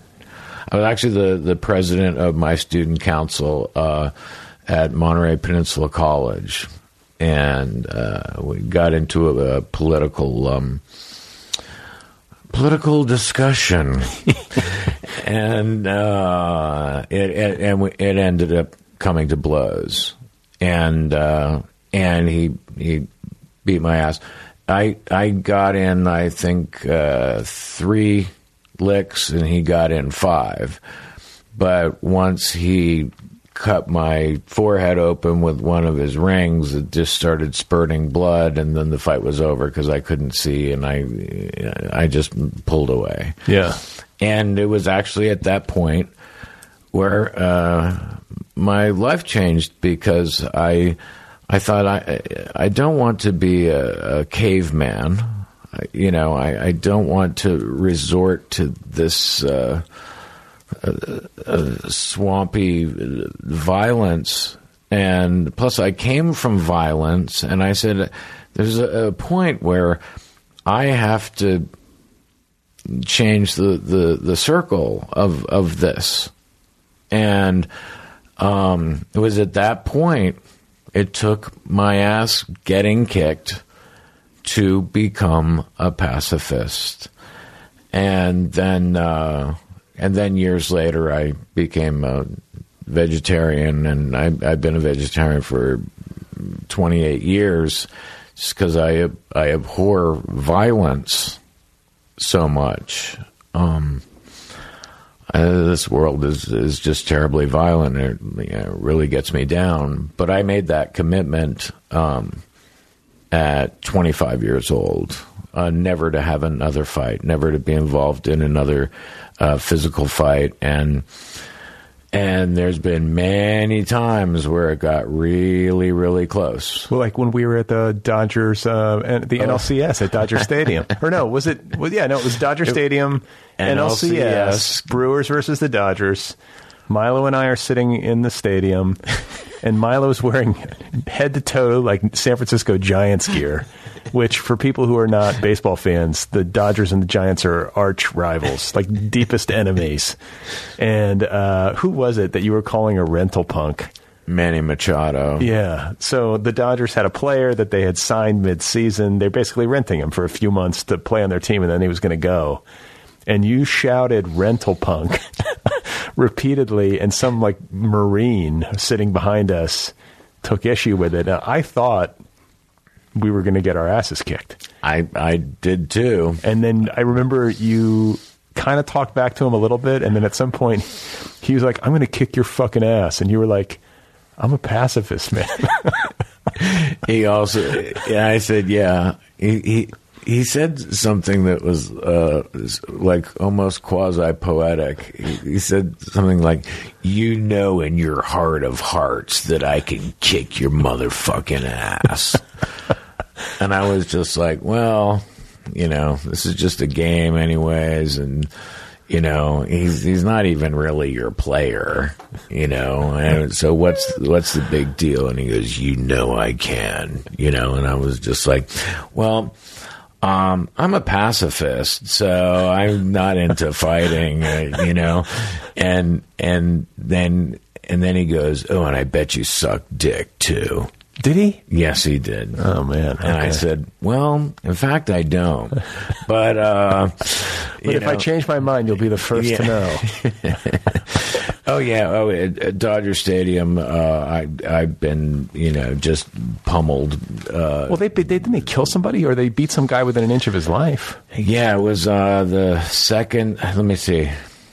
It was opening day 2011 after the San Francisco Giants had won their very first World Series Okay. in 2010. And it was um, a paramedic, uh, an ambulance driver from Santa Cruz, who had come down to Dodger Stadium to see opening day. And thugs just beat the shit out of him. And I, I've been uh, like uh, to the point where he was like in a coma, Right. and he's still not right. Over a fucking baseball game. God, God bless him. You, you know, out out in the uh, parking lot. I have been called out in the 24 years I've been in LA. I've probably been called out uh, to fight uh, at Dodger Stadium uh, six times. I've had shit thrown at me, uh, peanuts, beer, uh, you know, but literally about six times where uh, someone says, "Let's go." let, let- let's throw down. I'm like, I'm not, I'm not doing that. Like, why? I don't even know you. Like, We should you know? at least we should at least introduce ourselves. yeah. or or we, maybe we should have some beef. Well, just because I'm wearing this color. That's so stupid. Well, that's the weird prejudice, uh, prejudicial element of sports that really sucks. Right. It's like if you're from here and you're wearing that color, then you're bad. Right. But if you're from here and you're of, of our tribe and you're wearing the proper uniform, then you're cool. People need to grow up. It's it, it's just that's the the wicked uh, aspect of sports. And I actually wrote a, a paper uh, uh, at San Francisco State uh, talking about So wait, you were at Monterey Peninsula College, Monterey Peninsula To San Francisco State. Then I went to San Francisco State. and then you went to USC for graduate school. Correct. Okay. Um, I want to talk about Merle Curti. Ah. Because uh, you know, I, and I want to get to like, how did you form as a writer? When did you start getting into writing your own poetry? When did you know you were going to be on this path? Because yeah, listen, it's not an easy path to be a poet. Um, it has its its uh, merits and its upsides to be sure, but it's not for everybody. It's not for the faint of heart, right? I mean, you know, you have to be. Um, I think you have to be cut from a very certain kind of cloth uh, in order to be able to sustain um, a career as a poet and to and to really do it. Um, so, can you talk about how you got started and how Merle influenced you, and what like what other influences were there that got you going? Well, um, yeah, Merle Curti Uh, I think he won the Pulitzer in 1946 uh, um, for um, the the growth of American social thought. So he was the first historian to actually track social thought as opposed to just dates and events and and uh, transgressions and developments and, uh, and so forth. He actually tracked the evolution of American social thought as as the country grew, and he was the, the, the first to do so.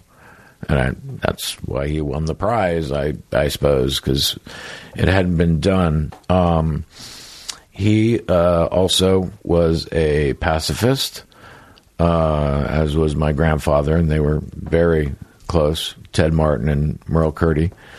Um, and Merle was leading peace marches during World War II, which wasn't very popular because pretty much everyone was in. Right. And That's like the one war where it's like, okay. Yeah. You know. Yeah. And, and, and here was Merle leading uh, peace marches with uh, like 42 people.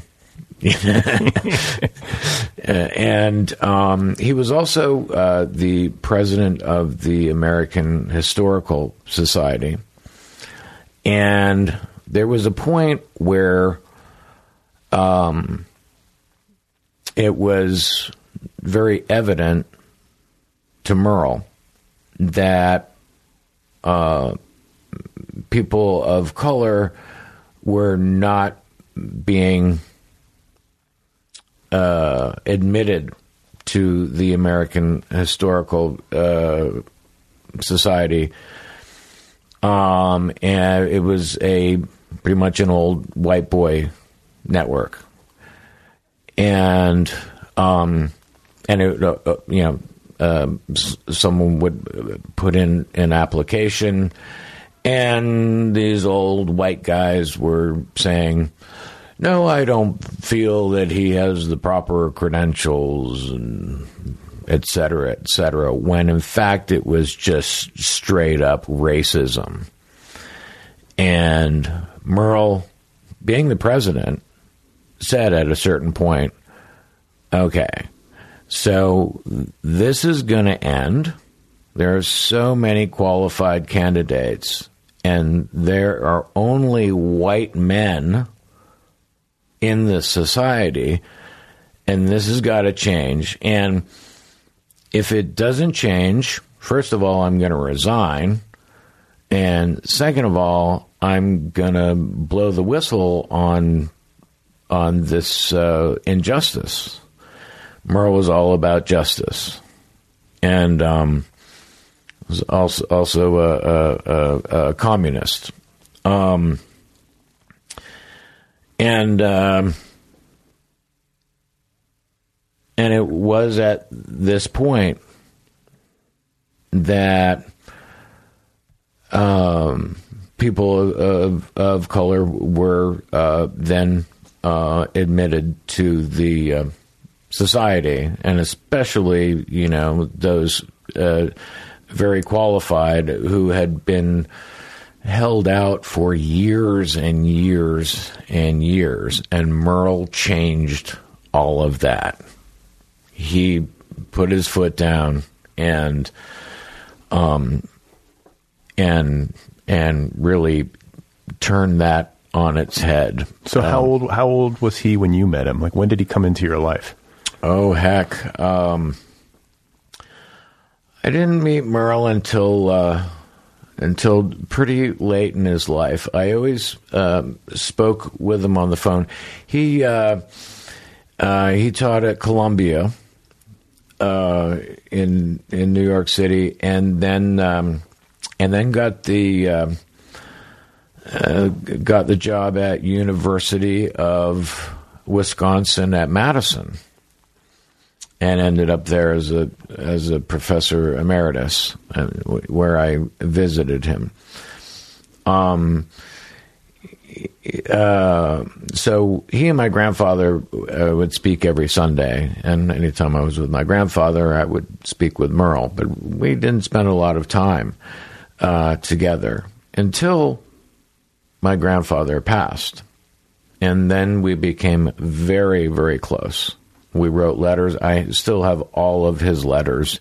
He he typed them all on a typewriter. Sure. Um, he um, uh, included footnotes uh, the, the, with whiteout. Yeah. Uh, the the whole thing, but he really encouraged uh, my poetry. He was a fan of poetry in his um, in his spare time.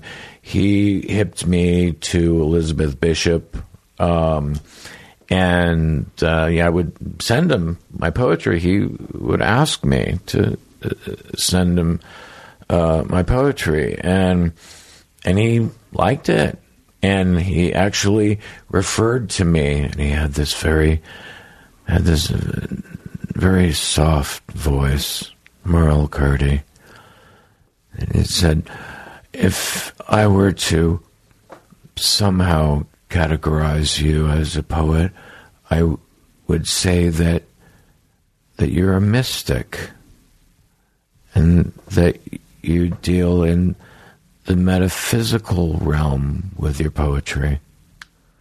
And you're like, Merle, I'm just, I just dropped acid. I've been doing a lot of acid. like, what are you, 20 years old when this is happening?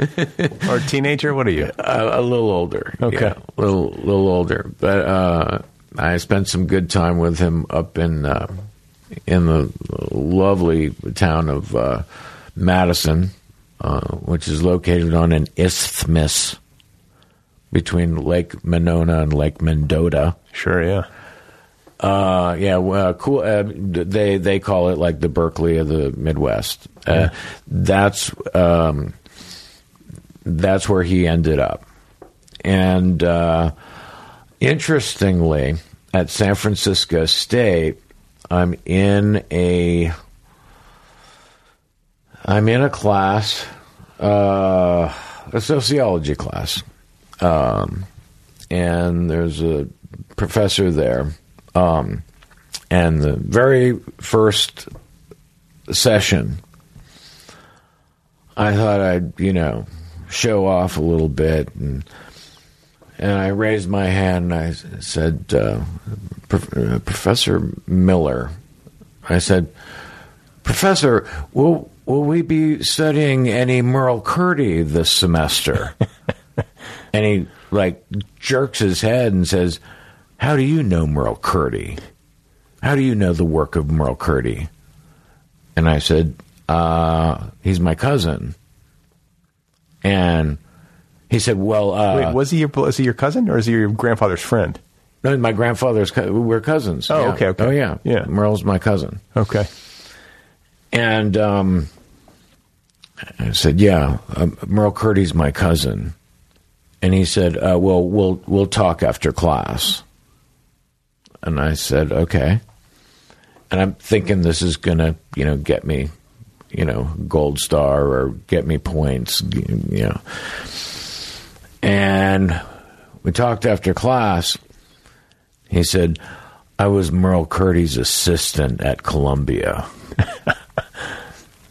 And I said, and I'm thinking, yes, like this is a real in. This is a this is amazing.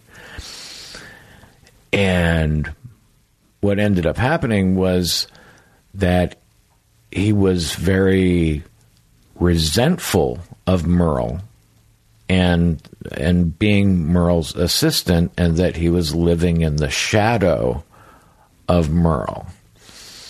And when when Merle got the, the job at uh, uh, Madison, he asked uh, Miller to come along.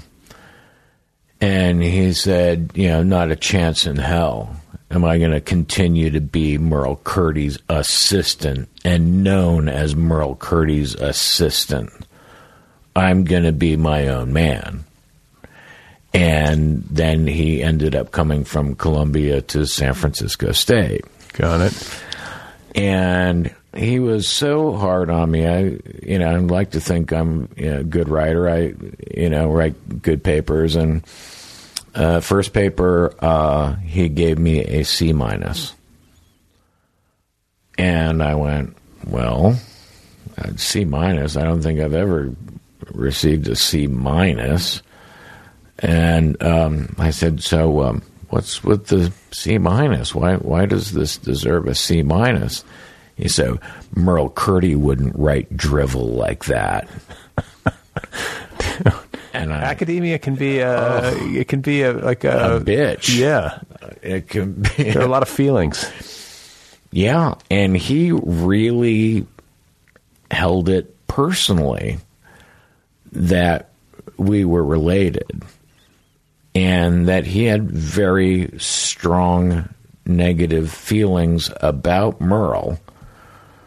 Um, only because he was his assistant and he, he, he wasn't going anywhere under the uh, the, the, the wing of Merle, even though I'm sure Merle was incredibly uh, encouraging and, and friendly. I mean, he was one of the kindest men I've ever known. Also, this Merle was a really hardcore atheist. Okay? And we would have conversations about God. Um, and um, being an atheist uh, he was one of the most godly men I ever met in my life. Hmm. And uh, when we would talk, like uh, how so?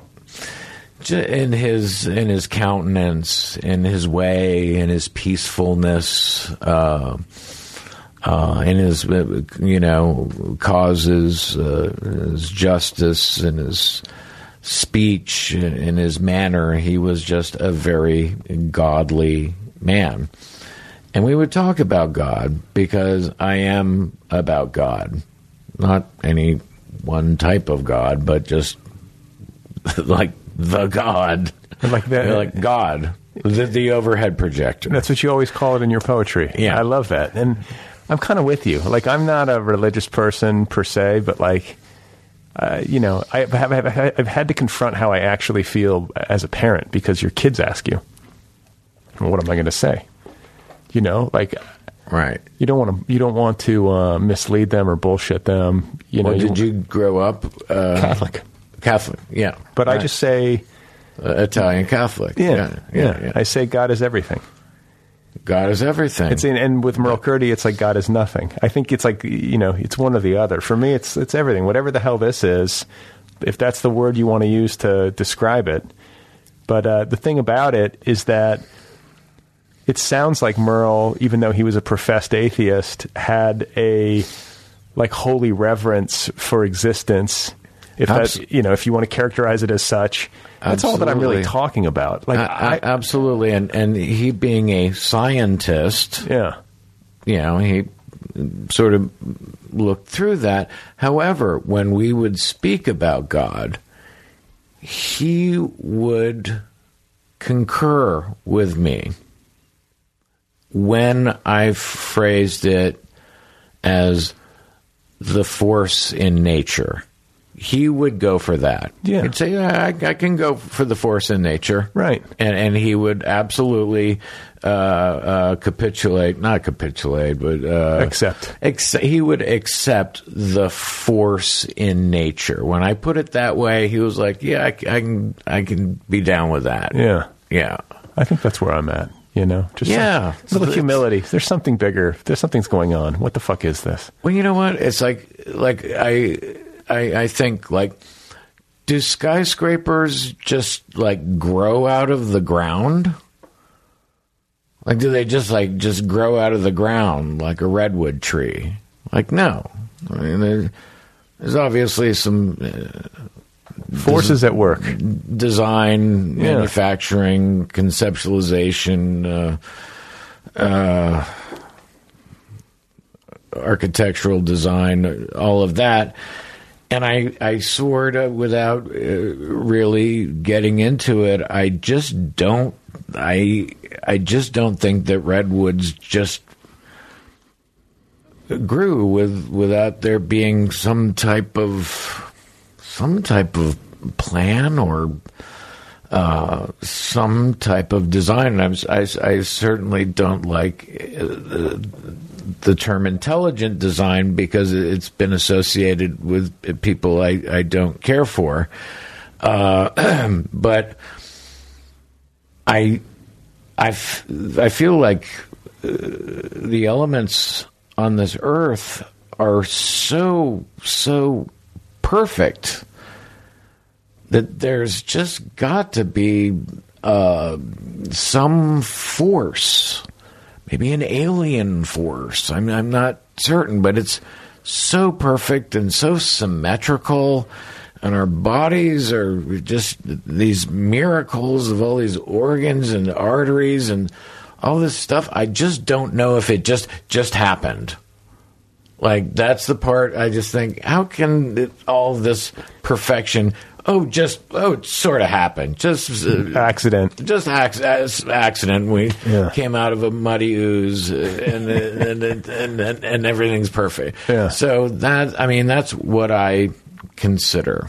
Um, and also, I, I think too, and maybe you have a different experience, but I think for me too, it's just like an acknowledgement of how little I know. Like I don't fucking know. Right. We, maybe, maybe. Hey, listen. Maybe there. It's just literally this crazy accident, um, a, sequence of unbelievably, um, what's the word? Unlikely, but an extraordinary um, happenings that led to this it would have to be an incredible number, and I wouldn't know because I wasn't around, and I don't have a brain big enough to compute all that.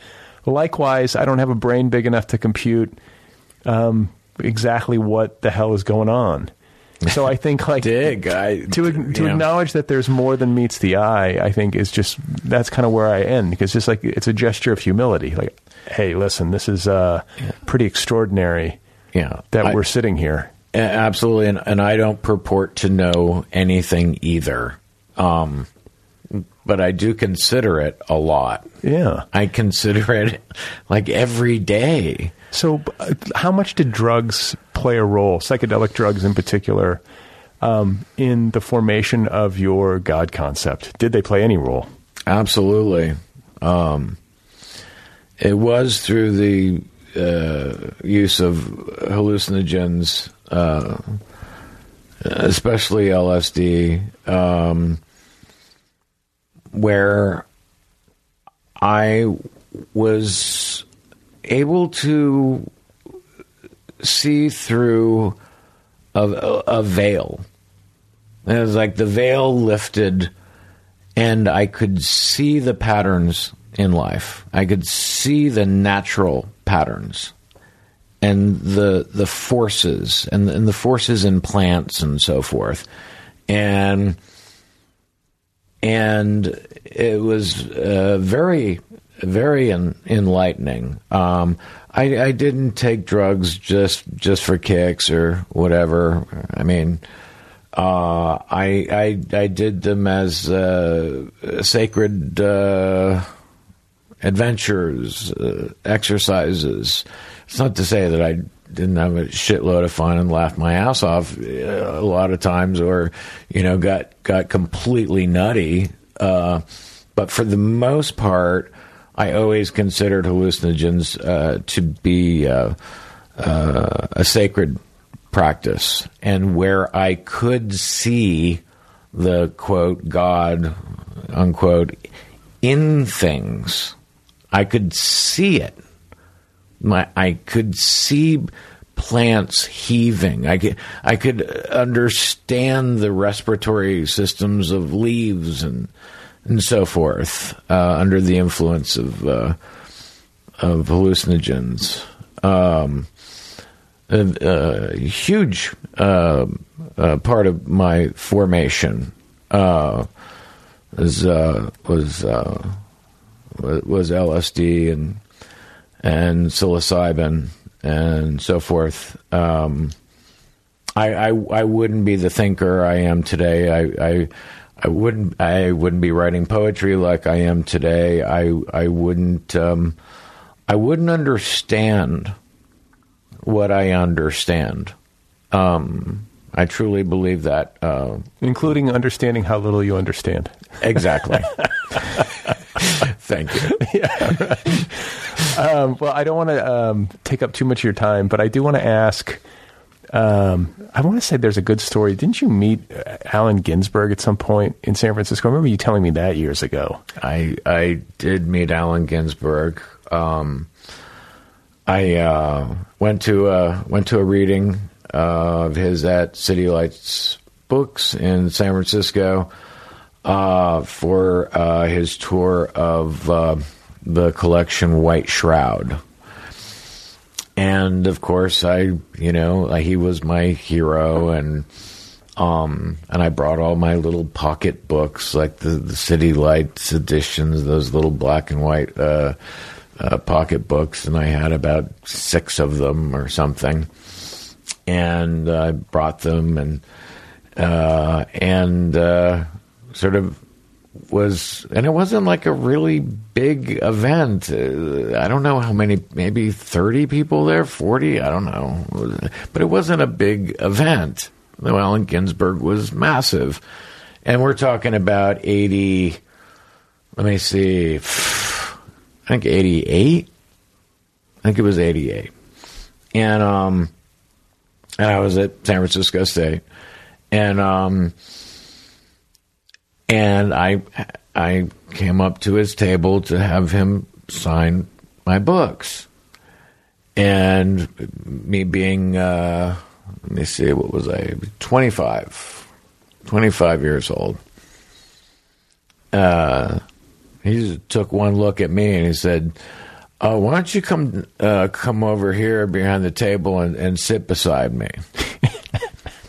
and I said, Jesus. "I said, Sure thing. I, I was terribly intimidated. I mean, he was my poetic hero. Yeah. Uh, Anne Sexton, uh, not including, she was passed away at that point. Uh, but he was my my poetic hero, and and we just started speaking and like there were like two or three people in line and they had their book signed and then it was just Allen and I and um, and I I I said um, I said would would you would you sign this one particular poem which is called the Rain on Dasaswamedh um, uh, it's about him uh, in India on a balcony watching uh, a half-bodied man drag himself across the wet um, cobbles.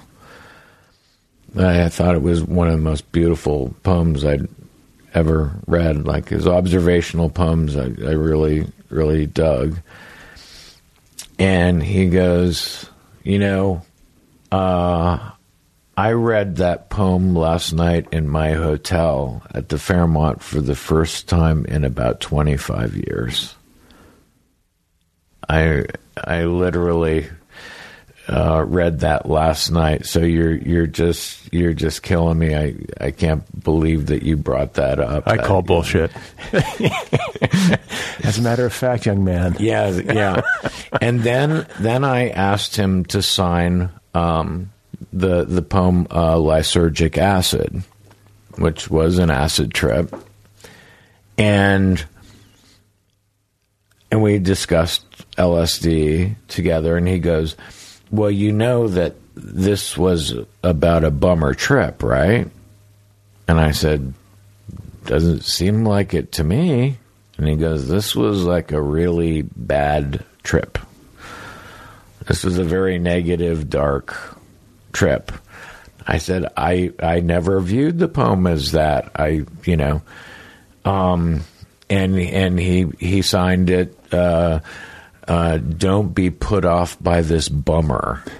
That's what he. Do you he, still have it? He, I still have uh, the book. Don't be put off by this bummer. I still have a few that he signed, and then uh, then we're we're talking, and he goes, "So," just like right out, he says, "So, what do you do for sex?"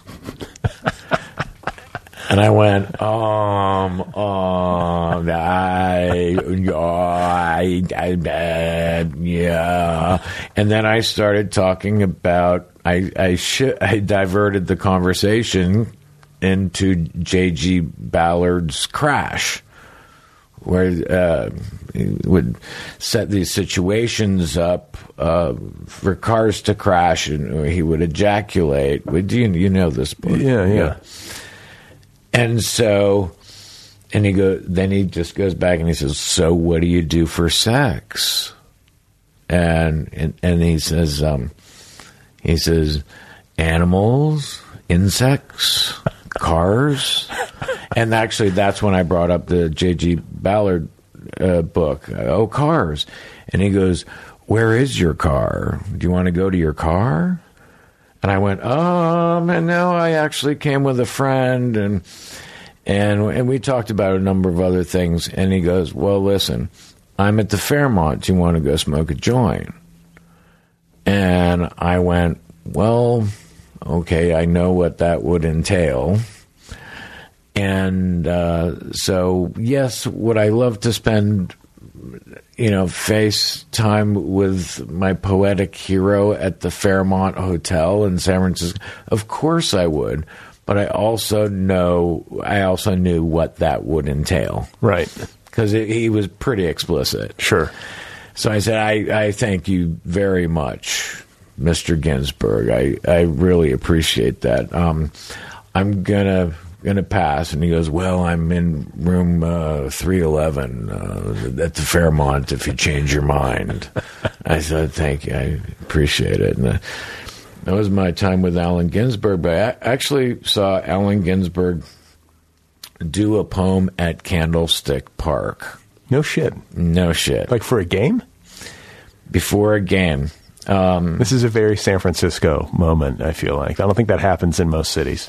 Well, there was there was oh, it was supposed to be a poetic series um, uh, with the uh, San Francisco uh, Literary Society partnering uh, with the Giants, and they thought that might be a, a, a nice cultural thing for That, feel, that feels like the old San Francisco. It, you know, like I feel like nowadays with like Silicon, I don't think that's happening anymore. I don't think you were reading poems before Giants games. Well, okay. Well, it only happened that one time. Oh, okay. And I'll tell you why. so I'm I'm working at Candlestick Park at, at uh, in the box office, and we get the stat sheet. You know, before every game. You know, what's the estimated attendance? What we're playing, the ceremonial first pitch, and certain statistics about the every game. And I pull my stat sheet, and it says. Uh, opening ceremony and uh, um, uh, ceremonial first pitch, Allen Ginsberg. And I went, oh, fuck, really? And so I said to my boss, I said, listen, I know this is like, you know, I mean, that's when it's the busiest, is right before the game starts. sure. I said, "Listen, I have to go see Allen Ginsberg. I, uh, and and if you don't let me, I guess you can just fire me or something. But I have to go see my poetic hero." And he goes, "If it means that much to you, uh, go do it." So, you know. And uh, so I, you know, timed it perfectly. Got in there, and first of all, I was thinking, what is he going to read? He's going to read a new poem called uh, Milo's Penis, I think, that he wrote, which I, frankly was not a great fit for the families in attendance. Milo's Silo.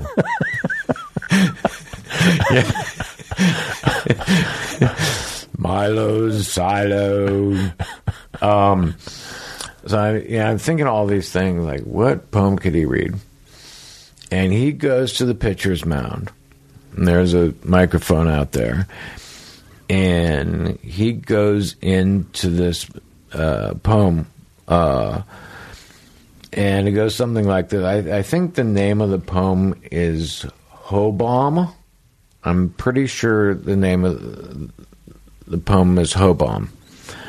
But he just pulls up to the microphone and just goes, "Who needs the bomb? I need the bomb. You want the bomb? No one needs the bomb. I want the bomb. You want the bomb? You want me to give you the bomb? Ho bomb, ho bomb, ho bomb. You want the bomb? I don't need the bomb. You need the bomb? Ho bomb, ho bomb, ho. And it just starts getting punk rock.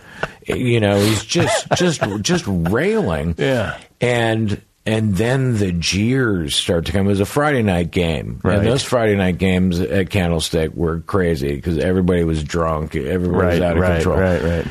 And um and the jeers and the taunts start to come. And then the booze uh-huh. and he just keeps hitting it. Bomb bomb who bomb who bomb you bomb me bomb you bomb me bomb. No bomb no bomb no bomb. Yes bomb bomb bomb bomb and the the the, the booze just come raining down raining down and he literally drops the mic and walks off the mound just to jeers and insults and boos.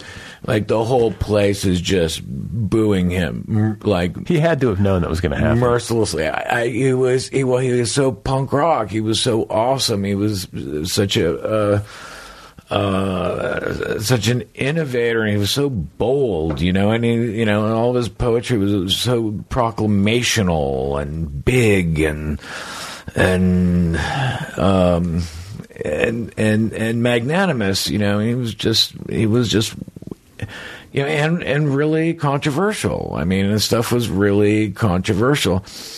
So he he leaves the mound, and and he just like leaves just like just like in disdain, like just in complete disdain, and and then uh, there's like a representative of the Giants uh, came out and sort of said, um, you still have to throw out the first pitch. oh, So he's like, okay. He goes out to the mound. He's he's got a f- full suit on and a tie. Oh, really? oh yeah. Okay. Oh, yeah. I was thinking Full- white robes or something, but no. No, full suit and tie and like, you know, uh, wingtip shoes.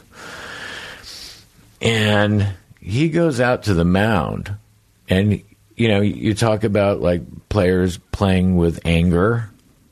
You know, Yeah. and he went out there and he just fired a strike. Did he really? Oh, he and he actually. I have a photo of him. I have a photo of this. He's actually airborne and just whipping this strike, and then everybody went crazy. Because this old Jewish man from uh, Paterson, uh, this old Jewish homosexual, Right. from Paterson, New Jersey, just throws a complete, you know, blazing fastball right into the mitt of the catcher. And then everyone cheered, everyone freaked out. And of course, I was completely freaked out by the whole thing. I was just like, I love you, I love you, I love you, I love you more now, I love you more now, now I love you more.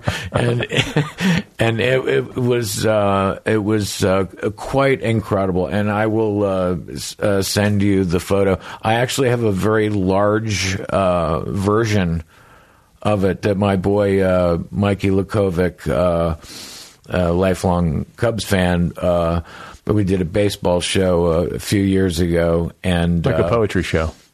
yeah, we did a uh, yeah a, sh- a show about uh, baseball and poems and and and stories and and so forth. And actually, that was one of my stories. Oh, really? Th- This is actually an abbreviated uh, version of of the story, but um, so Mikey actually found the photo and blew it up. And it's probably about 16 inches by uh, 8 inches. It's almost like a small poster. But he actually researched it and found that shot of him whipping this ball into home plate. It was it was one of the most glorious experiences uh, I've ever had, uh, especially synthesizing baseball and poetry. I was going to say you're, you're not going to. You'll be hard pressed to find another moment that does that Heavenly. as perfectly. heavenly. Um, well, dude, it's great to finally have you on the show. Uh, as I was telling you, I think before we came on, I don't think the library of interviews would be complete without you. So I'm, I'm like, re- there's a part of me that's relieved. Like we got this on tape. Milo's in the in the can now. Um, it's you know, it's been in Los Angeles, not the easiest town in the world. Maybe it's just not easy to do friendships as adults as it was when you were kids. But it's always been a comfort to me to have you in LA um, and to just know like Milo's just solid. You know, I've got a buddy here in town. We go way back, and uh, to have you on the last episode of the year, holiday season, and uh, heading into 2020 should be an interesting year. Stuff coming up, right? It's going to be volatile times in America. So, um, happy holidays and all the best in the new year. And thanks for coming over to uh, talk with me. Uh, I'm honored, Mr. Listi. Absolutely honored, and I love you, and I, I love your podcast. These are they're really, really well done, and uh, I'm honored to uh, to be here uh, with you, and um, I love you and your family, and also your mind. All right, buddy. Well, um, we will have you close things out with another poem. Okay, uh, go Brewers. All right, guys. That is Milo Martin. You can get his poetry collection. It is called Poems for the Utopian Nihilist, out there now from Echo Park Press. He's got a forthcoming collection called Sublemon Sublime. Keep an eye out. And uh, also keep an eye out for that art book that he's doing with Gigi Spratley and Jack Waltrip. Milo Martin. You can find him on Facebook. I think he's got a page over there. Happy holidays to everybody. Thank you for listening. Thank you for supporting the show, spreading the word. If this is a tough time of year for you, hang in there. It's almost over. It'll be a new year, 2020. A lot hangs in the balance. But uh, let's think positive, shall we? And uh, let's have another poem from Milo to close out 2019 on the Other People podcast. This one is called At the Precipice of Everything. It is the first poem in uh, the upcoming collection, Sublemon Sublime. Again, it is called At the Precipice of Everything. And uh, here you go, guys. This, once again, is uh, my buddy Milo Martin.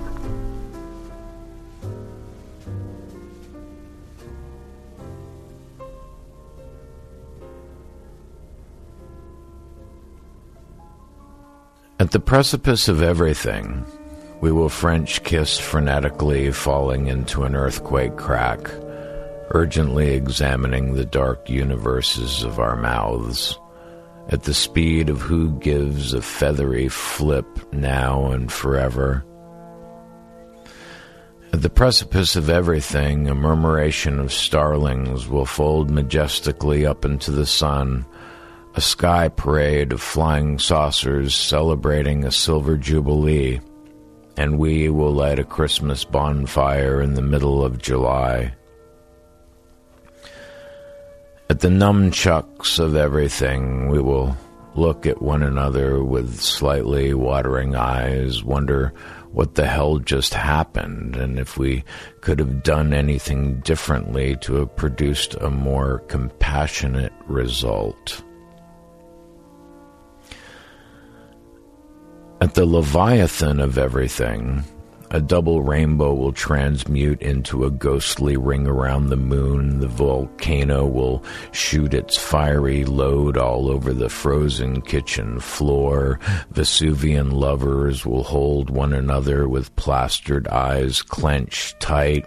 The Titanic breaking in half like the dripping dorsal fin of a shark, reaching up into the starry Atlantic night like the extended middle finger from Neptune showing the public at large the ill effects of not respecting the sea.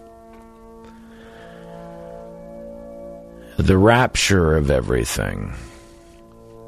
Hedgehogs will peek out of their nest holes blinking, humid noses touching the pink fleshy holes of surprised eyes, the penultimate glory of tragedy, the mysterious end of an era, wincing at the ominous mushroom cloud of man's fallible ego, shrinking back into a warm, dry nest, soon to be lifted up into the halo of sunlight exploded by the salacious supernova and the worms will twist painfully, attempting to swallow the government dirt passed off as banquet cheese. We're all ready to inhabit the same case now. We all make the same amount of money now. We're all ready to inhabit the same case now. We all make the same amount of money now. We're all ready to inhabit the same case now. We all make the same amount of money now. We've come to realize that all snowflakes are identical at the precipice of everything. At the chow mein of everything. I will hold you desperate and you will hold me back. And we will clench hands like smoldering skeletons wearing straw hats, draped in roses on a park bench in front of a lily padded pond. At the precipice of everything, office workers will throw boxes of shredded paper out of the windows and down onto Market Street, making it snow confetti like a World Series for everyone. At the precipice of everything, children will pull on their sweaters and grab one last mouthful of milk to witness granite mountains crumbling into the valley floor on live television. The architecture of the overhead projector laying back into the cradle of an ancient glacial lake floating with the yellowed bones of polar bears. At the lightning strike of everything, old stars will become unhinged from the corners of the draperied universe, fall like unimportant sparks from a welder's acetylene torch, sputtering into the blackened soil like a dying oyster, surrendering its bubbling shell up to the unfeeling sea. At the tsunami of everything, elbows will become shoulders and necks will transform into throats. Bears will become salmon and salmon will rainbow back into bears. Icy water will filter into yellow steam. Steam will assimilate into polluted rain clouds bulging with freedom. At the white horse of everything, we will forget all that we've ever learned and ever known, reverting into blind eyed zygotes once again, slapping our awkward tails into the golden brown ooze. Cows will low peacefully under the perfectly exploding moon, and we will be naked again like orphans on the avenue. At the massive monolith of everything, we will forgive ourselves for all the things we've ever done, for all the daunting things that we never had the guts to do. And the hope diamond will lay upon a purple pillow, with no one to steal it or to covet its superimposed beauty. And at the precipice of everything,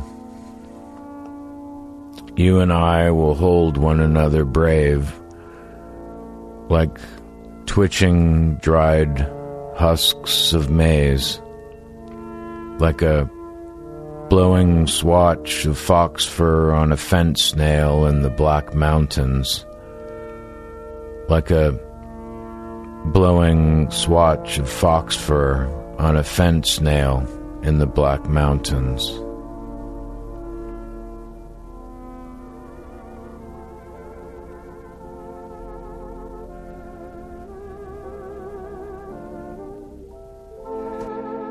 Okay, everybody. That is Milo Martin. Milo Martin. Milo Martin. My friend Milo. Closing it out, another year of the Other People podcast, another year in general. We made it. Thank you to everybody who listens to this show.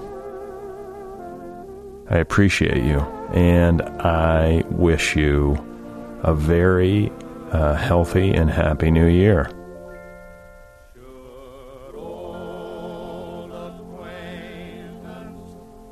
This is uh, Guy Lombardo. I play this every year. It's like a tradition. For me, anyway. This is my favorite song. I always say that. I don't really have a favorite song, but what I mean is that uh, Auld Lang Syne reliably gets to me. I don't know why.